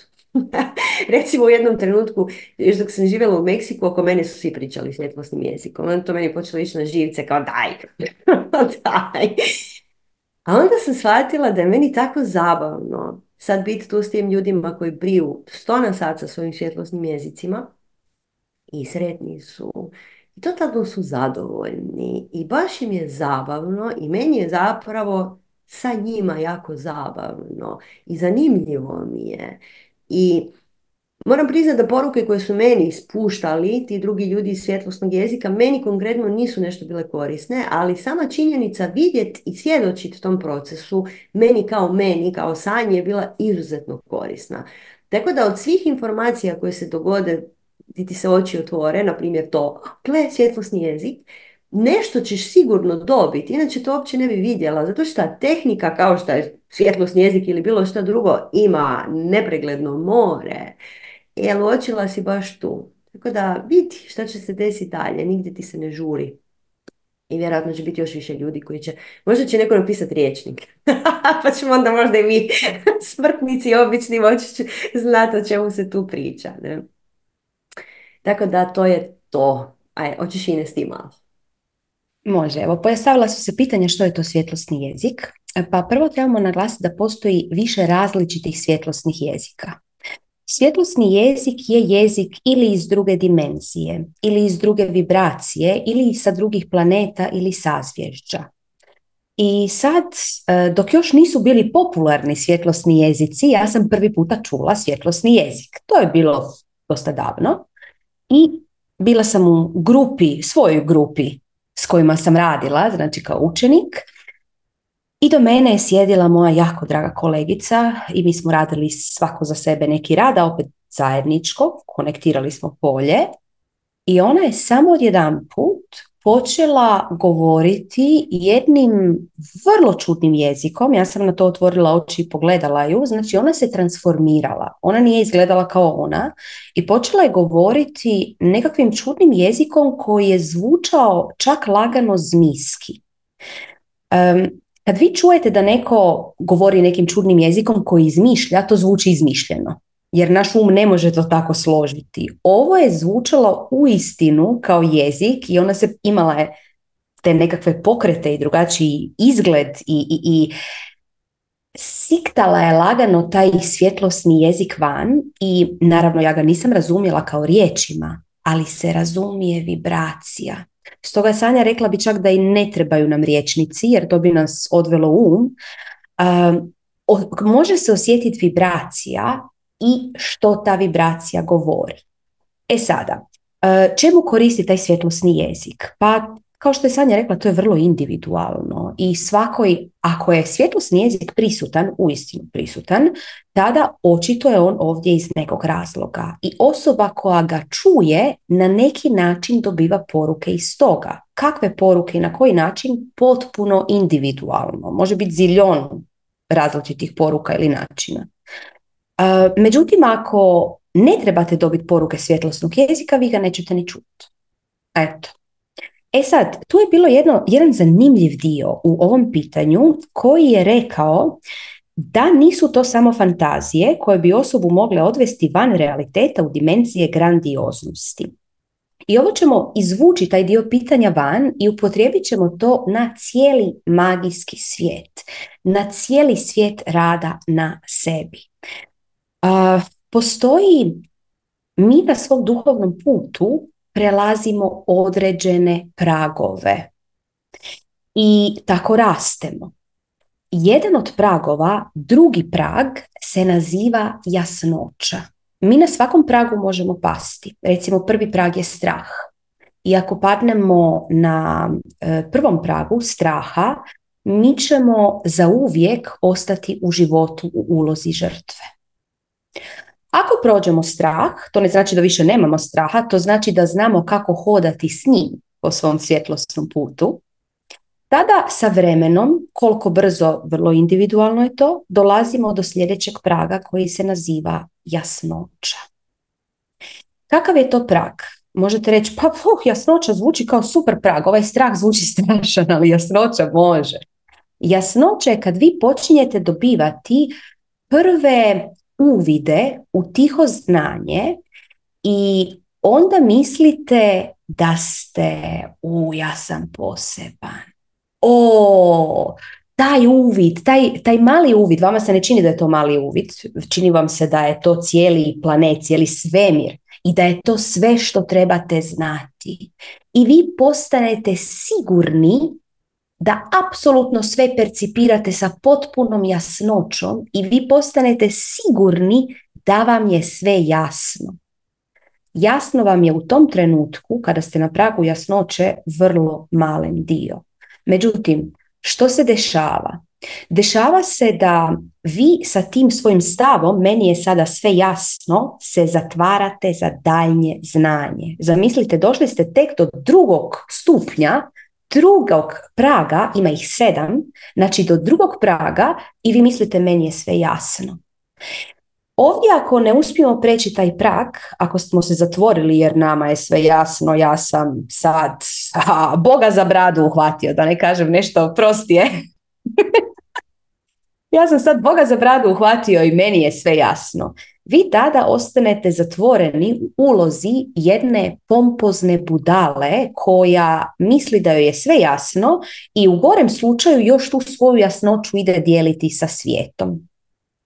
Eto, dakle to je uvijek moguće u bilo kojoj tradiciji. Ne kažemo da su svjetlosni jezici to. E, baš kao i sva magija, u svoj magiji ima onih koji su zapeli na tom drugom praku, a ima i onih koji su otišli dalje. Eto, ono što je za vas važno, pazite da ne zapnete na tom drugom pragu.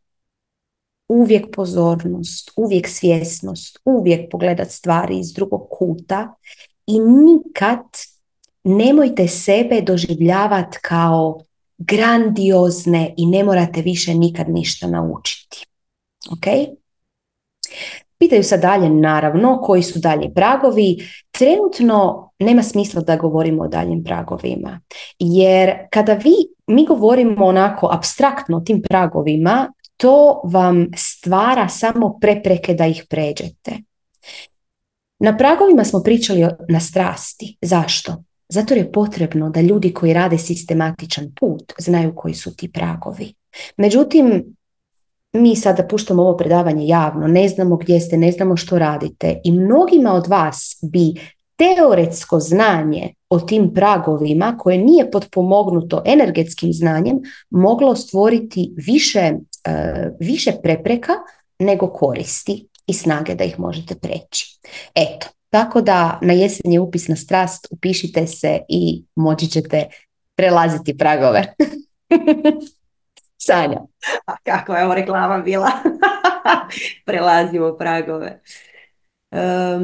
da, mislim da je to to što se tiče ovog pitanja. Sljedeće pitanje. Muči me kako se nositi sa ljudima oko sebe, konkretno sa partnerom. Ja radim svakodnevne prakse po vašim savjetima. Osjećam se predobro, nikad bolje. Puno energije, snage, volje za životom. Baš, baš sam u odličnoj vibraciji i prezadovoljna sam svojim životom a on kao da je u sve dubljoj i dubljoj depresiji. Naša komunikacija je vrlo slaba, kao da smo se udaljili jedno od drugog. On samo posmatra i imam utisak da je šokiran onime što vidi i da jednostavno ne zna što treba da radi. Da li imate neki savjet kako napraviti balans u partnerskom odnosu? Pa, evo iskoristit ćemo opet jedan mali trenutak za PP. Ines ja već jako dugo pripremamo jedan intenziv o partnerskim odnosima, jer je to jako, jako, jako često pitanje. Znači, jedan od partnera krene na neki rad na sebi i počinje biti sto. Sve više energije, sve zadovoljniji, ne, čistite neke terete sa sebi i tako dalje. A drugi partner stoji sa strane i potpuno je šokiran zato što gdje je njegova partnerica. što se sad dogodilo? Jedva više nema ženu doma koju poznaje. I vrlo, vrlo često se događa taj disbalans u partnerskim odnosima i to je samo jedna od faza. To je samo jedan prag. da ne morate se brinut, to nije finale. Jer mi u našim partnerskim odnosima zapravo, kako radimo na sebi, e, mi zapravo radimo i na našem odnosu. Zato što upoznavajući sebe i upoznavajući svoje rane, traume, emocije koje smo poskladištili, koje nismo riješili i tako dalje, mi zapravo iz sebe iščiš, iščišćavamo, to je valjda riječ, sve te neke stare obrazce. I kako mi to radimo, mi zapravo počinjemo vidjeti svijet jednim novim očima. On počinje biti puno laganiji, sa puno manje opterećenja, sa, nema više borbe i takvih stvari. E sad, naš partner kojeg smo mi privukli prije nego što smo počeli raditi na sebi, naš partner ima slične rane kao i mi. Odnosno, naš partner ima rane na koje su se naše rane zakačile. I u partnerskom odnosu, pogotovo u samom nekom početku, a sad početak može biti jako dugačak, ali dok ne krenemo zapravo zajedno iscijeljivati to što se nama izdogađalo, mi zapravo nosimo te zajedničke, nazovimo rane. I dokle god se odnos događa iz rana, on je takav kakav jest. Kad se jedan partner počne mijenjati i počne zapravo otpuštati te terete i počne iscijeljivati te rane, drugi partner ostaje sam, on se osjeća sam, on, on, to nije nešto što je racionalno, to je samo jedan onako osjećaj između redaka, da nema pravu podršku više, jer hej, ta žena u koju se zaljubio, ne zna, on ne zna da se zaljubio iz svojih rana, odjednom počinje biti nešto drugo. I to ne znači da se ti njemu ne sviđaš. On je samo u šoku zato što je to sad jedna promjena. Našem džuri je promjena najteža stvar koja postoji. A kad se mijenja osoba koja je naša osoba, to je jedan veliki šok. I vrlo, vrlo često se desi taj disbalans u tom partnerskom odnosu.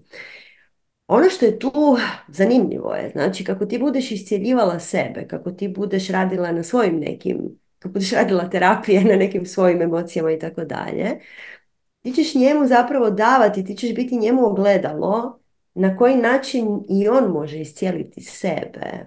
I ono što je bitno u svakom partnerskom odnosu je davati potpunu podršku Znači, tvoj partner nije tu da bude vreća za mlačenje i tvoj partner nije tu da bude onaj na kojem ti možeš istrest sve riječi koje imaš viška za sve one druge kojima to nisi rekla. Tvoj partner je tu da bude najvažnija osoba na, u tvom svemiru i moraš mu davati podršku, želiš mu davati podršku, želiš ga motivirati, ali ne tako što ga tjeraš, e, znaš šta, ti bi trebao meditirati, znaš šta, ja meditiram već tri mjeseca, znaš kako je meni dobro, to vam neće uspjeti, to vam se neće dogoditi. Ne, skuhaj mu bolju večeru, ostani s njim pričat, ili ako on to ne želi, ostani s njim u tišini, daj mu nježnost, daj mu ono što ti sad svježe imaš, a to je ta jedna ljepota uživanja u životu i daj mu vremena. Nemoj očekivati da će on to prihvatiti, tu novu tebe sutra. Treba vremena da se ti novi obrazci dogode, da se te neke, da se usvoje te neke nove načine, novi načini ponašanja, razmišljanja, nove riječi. Ali ono što je bitno je, znači, daj mu nježnost. Sjećaš se, to je ona osoba koju voliš, koju si se zaljubila. Znači, daj mu podršku, nemojte, ne, nemoj ga gnječit zato što, joj, znaš, ti si u depresiji. To svi vole čut. Znaš, ti si prezaposlen. Znaš, ti, ti ne valjaš. a ja valjam. Znači, kad god, ste, kad, kad god se uloviš da ideš u tom smjeru na njega, zaustaviš se i onda ga pohvališ i kažeš joj kako si dobro opravo u šalicu. E, niko ne pere šalicu kao ti. To je to. Znači, daš mu pohvalu. Pohvale su strahovito važna stvar u partnerskim odnosima, pogotovo od strane žene prema muškarcu. Znači, to je nešto što može spasiti neki brak. Znači, pohvali ga i uoči šta je dobro napravio. Nemoj uočavati sve ono grozno šta nije napravio ili sve ono što ne valja, nego vidi šta je dobro danas napravio, pa gle, ako nađeš samo jednu stvar, jupi, našla si jednu stvar. Ako nađeš ni jednu stvar, izmisli je i pohvali ga i daj mu, daj mu malo važnosti, daj mu vrijednosti, jer svaki partner, znači kad se njegova partnerica počne mijenjati, on zapravo doživi strah da ćeš ga ti ostaviti, jer ti se sad mijenjaš i odjednom si sretna, a on je mm, u nekoj praznini trenutno. Znači, objasni mu da ne ideš nigdje, nego čak šta više, da ćeš sad biti još bolja prema njemu. I više ćeš ga maziti, češka ćeš ga i napunit ćeš mu kadu i pohvalit ćeš ga i šta već treba. I lijepo fino mekano i strpljivo. Ok? Strpljivo. Ines. Mi kada smo u vezi sa našim partnerom radimo jednu zajedničku energetsku jezgru. Svatko naravno zadržava svoju energetsku jezgru, ali tu postoji jedna treća zajednička energetska jezgra koju, koju zajedno doprinosimo sa našom energijom. I kada se jedan partner, to je vrlo često žena, krene mijenjati, krene raditi određene radove na sebi, partner osjeti tu energetsku promjenu i počne lagano paničariti na jednom nesvjesnoj razini. Kao prvo, zato jer osjeća da se vi mijenjate i to je ovo sve što je Sanja rekla, joj da li će me ta nova osoba voljeti ili gle ona je sretna, a ja nisam dio te sreće. Ali isto tako ta energija vaša poziva njega da se i on krene mijenjati, da se i on krene iscjeljivati i tu isto krene panika jer vi izlazite iz svoje kutice, iz svojih obrazaca i zapravo pozivate i njega da on izađe iz svojih obrazaca. A to je strašno. Uvijek je strašno izaći iz sigurnosti svoje kutice. I zato ćete, ovo je sad mala digresija, vrlo često primijetiti kako vas na početku vašeg duhovnog puta počinju ljudi sputavati da ne budete na tom putu, jer se boje vašeg izlaženja iz kutije, jer to znači da bi i oni trebali izaći iz kutije, a to ne žele, jer tu kutici je sigurno, tu kutici je poznato. Tko zna što je to izvan kad mi izađemo izvan kutije? Tamo je uhu, nepoznato. Um, ono što je najvažnije, sumirat ću ovo što je Sanja rekla, još možda par dodataka dodati. Znači, pod broj jedan, ne stavljati se iznad njega. Ja radim duhovne prakse, ja meditiram, a on ne radi ništa pod navodnim znacima. Znači, ne stavljati se iznad njega. Broj dva, ne ga šikanirati jer vi ste u panici jer trebate napraviti sve svoje prakse i ono je tu sad samo neko smetalo. Ne ga šikanirati. Naći vremena tu ne treba puno vremena. Zagrlit ga, poljubit ga. Muškarce je potrebno hvaliti. Priznali to oni ili ne, ono što je Sanja rekla. Pohvalite ga svaki dan. Ajme, kako si dobar čaj skuhao. A kako si ovo genijalno smislio. Ova ideja ti je odlična. Zašto je to važno? Vrlo jednostavno. Ajmo si zamisliti da živimo sad sa jednom osobom, to ne mora biti vaš stvarni partner, znači živite sa jednom osobom u jednom malom prostoru koja vam non stop kvoca što vi sve niste dobro napravili. I samo pronalazi loše stvari u svemu što vi napravite. Kako bi se vi osjećali? Hm? Pa ne bi se baš dobro osjećali, jel da? Ne želite biti ta kvocava osoba. Nađite nešto lijepo svaki dan, pohvalite ga. I onda vi ćete prolaziti kroz razne procese i svašta će tu izlaziti van. Pazite da kada će biti neko to otvaranje tame i kada ćete se osjećati kao govno, da to isprocesuirate sami, da to ne izbacite na njega. Jer vaša govna su vaša govna, nema potrebe da ispaljujete rafale vaših govana po drugim ljudima. I u tom svom čišćenju nađite tu snagu, nađite tu su, to suosjećanje za te rane. Jer on ima iste te rane. I kako vidite, ono što vas je prije živciralo, ono što vas je prije trigeriralo, to su te rane koje imate zajedno. I sada vas pokušajte da vas taj vaš proces iscjeljenja dovede do toga da vas te rane više ne trigeriraju, već da imate razumijevanje za njih. Da znate reagirati iz svog višeg ja, a ne reagirati iz džure. Jer kad reagirate iz džure, on reagira iz džure i onda se dva džure svađaju. To nije pravi odnos. Želite da se više ja spaja. I više ja kada izađe van i reagira iz vas, to jest proaktivno agira, ne znam kako da kažem, proaktivno reagira, tada ćete pozvati i njegovo više ja. I možda neće doći odmah, možda izađe džuro, ali vi budite uporni.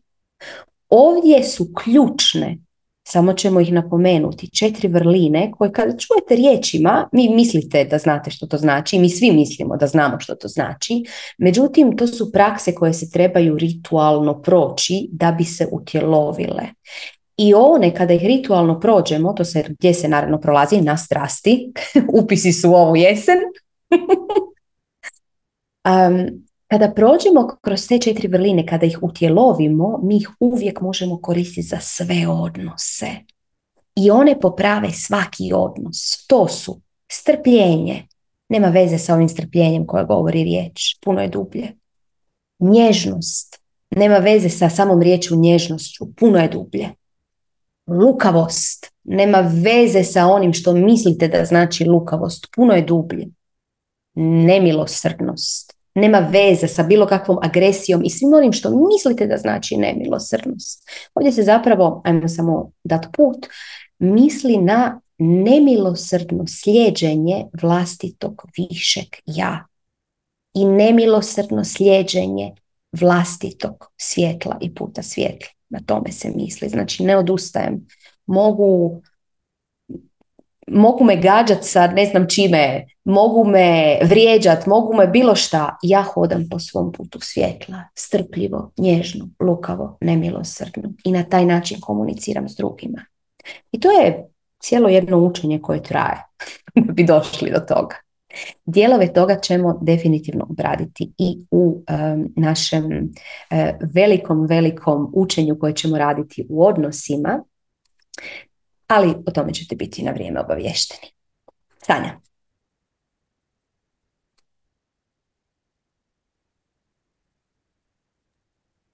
Ok, sljedeće pitanje.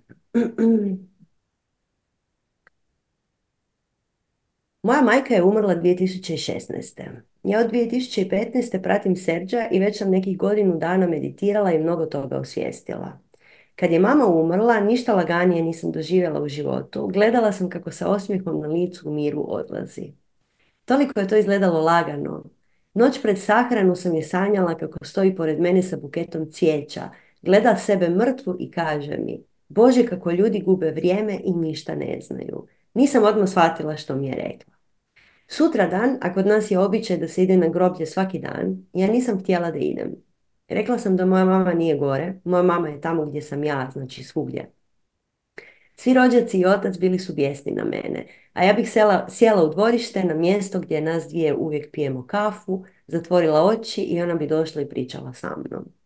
Imam još mnogo situacija kada mi se javljala na svaki meni važan ili težak dan.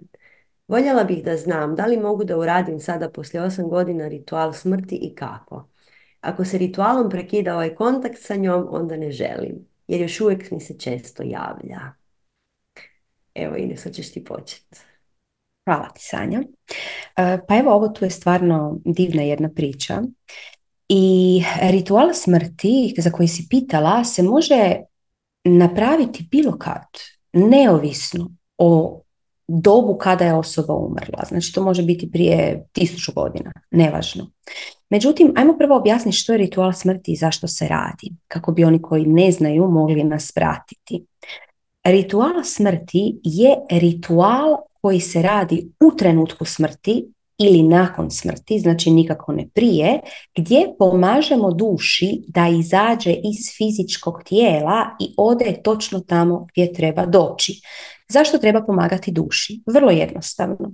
Naša duša je u našem tijelu pričvršćena sa čakrama. Čakre su kao, ajmo reći, vici, šarafi koji drže to sve zajedno. I mi kroz naš život probavljamo ovaj svijet kroz čakre i onda se tu gomilaju razne stvari. I zapeče se malo ljutnje, malo više ljutnje. Zapeče se krivnje, zapeče se dosta srama, zapeče se strahova, zapeče se zamjeranja.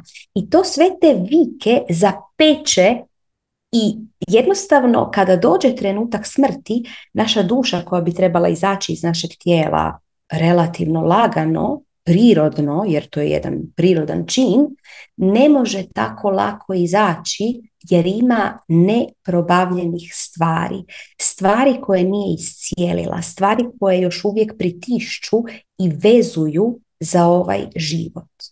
I tada, u tom slučaju, je potrebno napraviti ritual smrti. Ako je osoba sebe dovoljno pročistila, ona može otići sama svjesno tamo gdje treba otići. I kad smo već kod svjesnog odlaska, svjesni odlazak, svjesna smrt se vježba. Kao prvo, svjesnu smrt ne možemo očekivati da ćemo imat ako smo imali nesvjestan život. To je apsurd. Znači ne možemo živjeti nesvjesno i onda otići svjesno. Svjesna smrt je kruna svjesnog života. I u svjesnom životu mi vježbamo svjesno izlaženje iz tijela kao u trenutku smrti. Jer postoje različita pod navodnicima izlaženja iz tijela. Mi vježbamo baš to. Mi vježbamo izlazak iz tijela kao u trenutku smrti i onda znamo što treba napraviti vratimo se na ritual smrti. Znači, ako je, osoba, ako je osobi potrebna pomoć, mi tada napravimo ritual smrti, gdje joj zapravo pomažemo da izađe iz tijela i odvedemo tamo gdje treba ići. Ritual smrti ne znači nikakav prekid komunikacije. Vi kad napravite ritual smrti ili netko drugi napravi ritual smrti, evo recimo sa tvoj majci, Naravno da ćete vi moći komunicirati, moći ćete još bolje komunicirati, jer to je ta svjetlosna veza koja se nikad ne prekida. E sad, da li možemo tebi sad reći ritual smrti, objasni da ga ti napraviš? Ne možemo ti ovako preko ekrana dati ritual smrti, jer ritual smrti je nešto što se uči kroz malo, malo duži period, nije toliko komplicirano, ali kroz malo duži period i daje se učeniku kada je spreman. Znači potrebno je da ti tvoj učitelj kojeg, koji tebe prati na tvom duhovnom putu, znači pratite, daje ti prakse, vidi, vidi kakav si u praksama i onda kada procijeni da je došao trenutak, ti da tu mogućnost da radiš taj ritual smrti. Um, ono što bi također rekla jest da po ovom što si ti napisala, nije nužno potrebno da je tvoj majci uopće potreban ritual smrti. Ovo izgleda dosta izbalansirano sve i ako ti komuniciraš sa majkom, pitaju je li ona tamo gdje treba biti. Ako je ona tamo gdje treba biti, to je ok, ne trebaju ritual smrti. Ako nije tamo gdje treba biti, javi nam se i ne samo mi, već i naši strastvenici rade ritual smrti i naći ćemo neko ko će ti napraviti ritual smrti. Eto, Sanja. Još jedno pitanje o smrti. Prekrasno. Moja baka, 95 godina ima, počela je kopniti u zadnja dva mjeseca i pitam se kada će otići u druge gustoće postojanja. Željela bih iskoristiti to još malo vremena što imam i postaviti joj važna pitanja.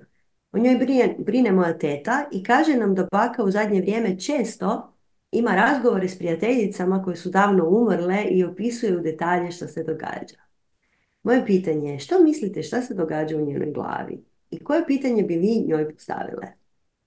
Postoji li mogućnost da ona stvarno ima susrete s tim dragim dušama i neku vrstu pripreme za drugi svijet? Ili je to plod njezine nagle demencije. Do prije dva mjeseca bila je potpuno suvisla, da li joj se pomaknula spojna točka pa vidi svjetove što mi ne možemo. Ovu baku obožavam, ona je najvažnija osoba u mom životu.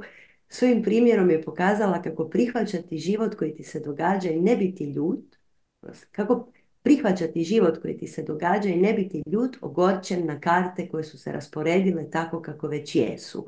Od krajnjeg siromaštva do lošeg supruga nikad nije bila patnica, već je uvijek isticala ono malo ljepote u životu. Na primjer, zajedničko pjevanje žena u berbi vinograda.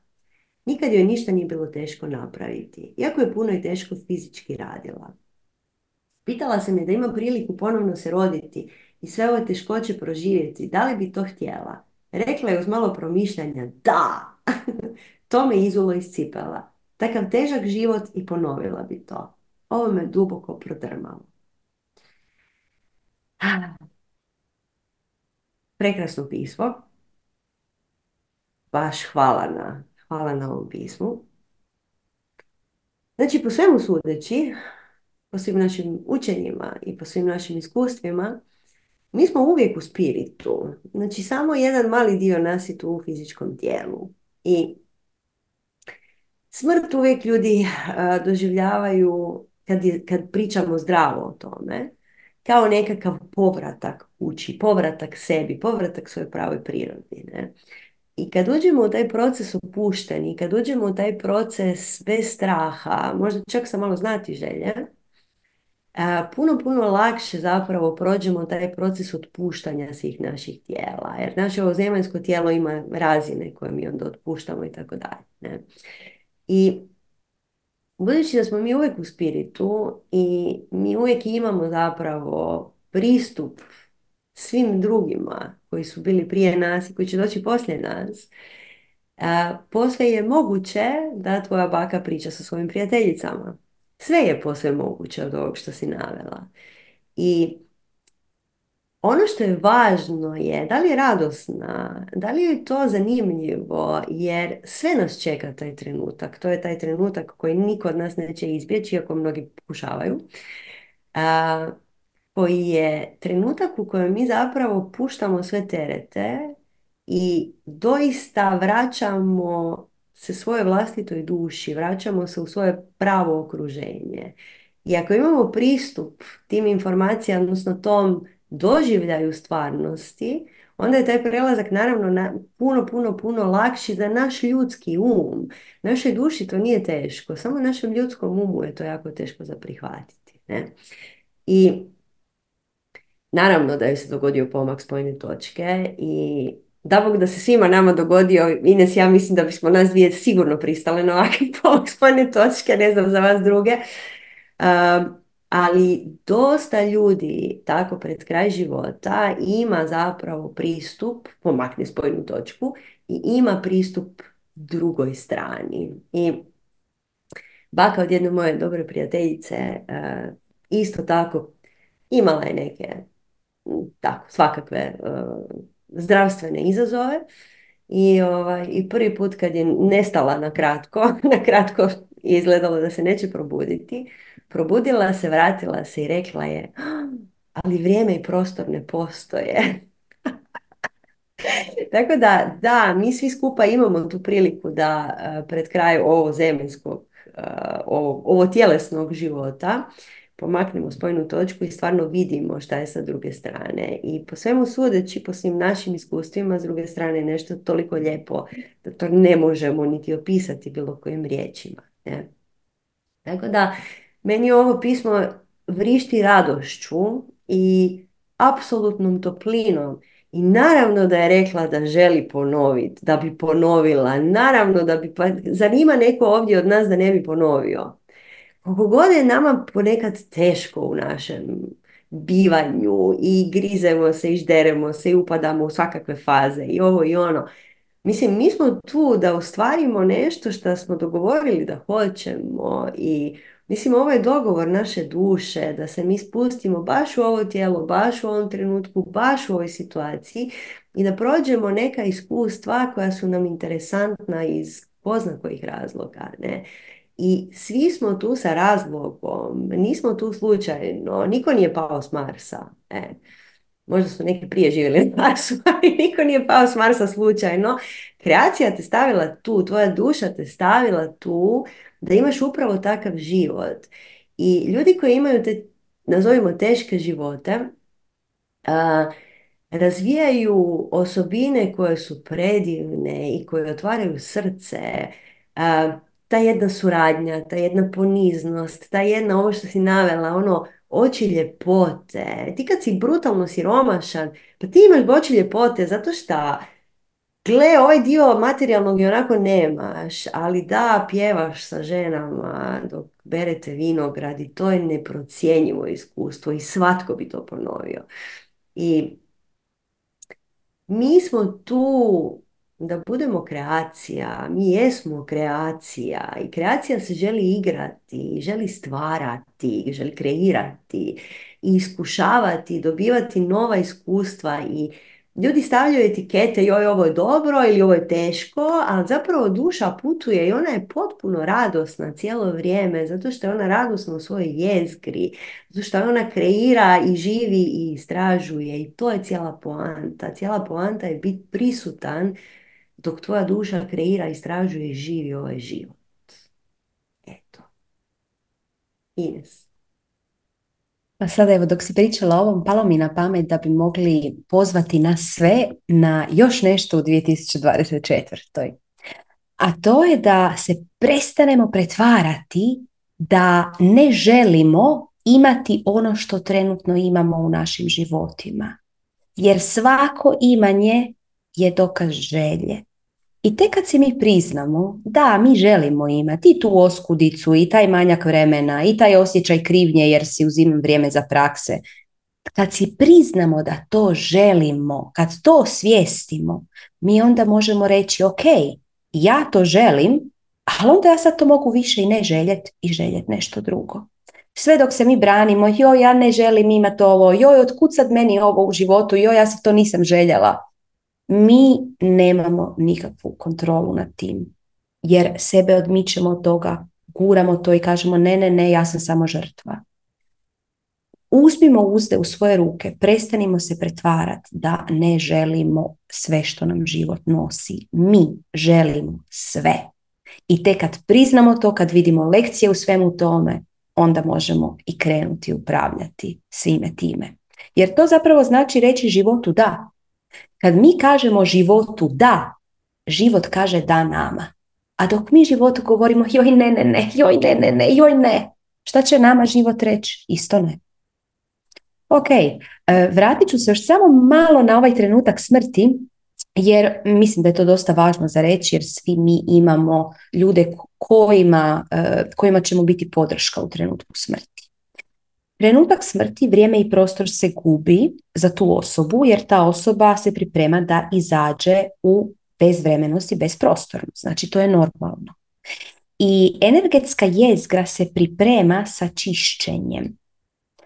Pogotovo ako osoba nije radila prakse kroz svoj život, nije se očistila, tada dolazi do jednog prirodnog čišćenja pred smrt energetske jezgre kako bi odčepila te čakre, odčepila što god ima što je zapečatilo te, te vike, te čakre u nama, kako bi mogla lakše izaći van. I onda dolazi na koji način se osoba čisti. Dolazi do raznih prisjećanja. I onda ode potpuno, kako nema prostora i vremena, ode možda u mladost i misli da je sada u trenutku mladosti ponovno prolazi tu situaciju i prolazi situacije koje treba proći kako bi ih otpustila. Mi kao osoba koja daje podršku sa strane možemo napraviti upravo to. Um, podržavati osobu u tome, postavljati joj neka potpitanja, uh, voditi ju kroz taj proces, ne mislim stručno voditi ju, nego baš upravo to. Bako, što sada vidiš? Što osjećaš? Bako, osjećaš li se, ne znam, tog i tog? Znači, vucite van iz osobe cijelu njezinu prošlost. Što više pričajte sa osobom o njezinoj prošlosti. Na taj način će se osoba pročistiti i lakše će izaći van. Eto, Sanja. Pa evo, mislim da je dva, naša dva sata je prošlo. naša grlena čakra kaže, hmm, Ostalo nam još puno pitanja kao i svaki put, a vidjet ćemo kada ćemo i da li ćemo uspjeti na njih odgovoriti. Nadamo se da vam je za danas ovaj šator bio uzbudljiv kao i svi ostali do sada. pozivamo vas još jednom da popratite one stare šatore, stara predavanja, zato što mnoga od pitanja koja smo primile ponovno ovaj put, na mnoga od pitanja smo odgovorile puno puta u, u nekim prošlim epizodama. I naravno, za kraj moramo zapečatiti još jedan poziv da nam se pridružite 14. siječnja sljedeće nedjelje na 21-dnevnom intenzivu Ošove dinamičke meditacije. I nakon toga više ništa neće biti isto u vašim životima. znači jedino što vam treba za ovaj proces je jedan sat vremena dnevno kad možete raditi praksu. Znači praksu radimo samostalno, samo prvi put je radimo zajedno, ali nakon toga vi odlučujete koji to sat vremena u danu ćete posvetiti Ošu. I a, Jamču vam da do kraja ciklusa ćete osjetiti šta znači slavlje života, dobit ćete potpuno novu svjesnost o svojoj vlastitoj osobnoj moći i poželjet ćete još dublje iskustvo života nego što imate sada. Jesam sve rekla? Pa evo ja ću nadodati da nas vrlo često u pitanjima koje šaljete pitate za prakse, da vam damo neku praksu. E pa sad je prilika ne samo da vam dajemo praksu koju bi svatko trebao proći, barem jednom, ne samo da vam dajemo praksu, već imate mogućnost da vas pratimo u toj praksi. To je zapravo cijeli paket. Ne želite dobiti praksu i raditi ju potpuno sami, želite da vas netko prati u njoj. Stoga uskočite u ovaj ludi vlak i javit će se ošoitis, javit će se joj da li meni to treba, joj kako ću ja to uspjeti, joj da li ima buke tu pa ne mogu ja zbog susjeda, bake, djece, d. Pusti sve, ako krene ošoitis, tek onda znaš da se trebaš priključiti. Eto, grlimo vas od srca, veselimo se jako ulasku u ovaj rad sa vama. Veselimo se ovoj 2024. i sjetite se što smo rekli za 2024. Um, nema, nema pretvaranja da ne želimo ovaj život. Želimo apsolutno sve.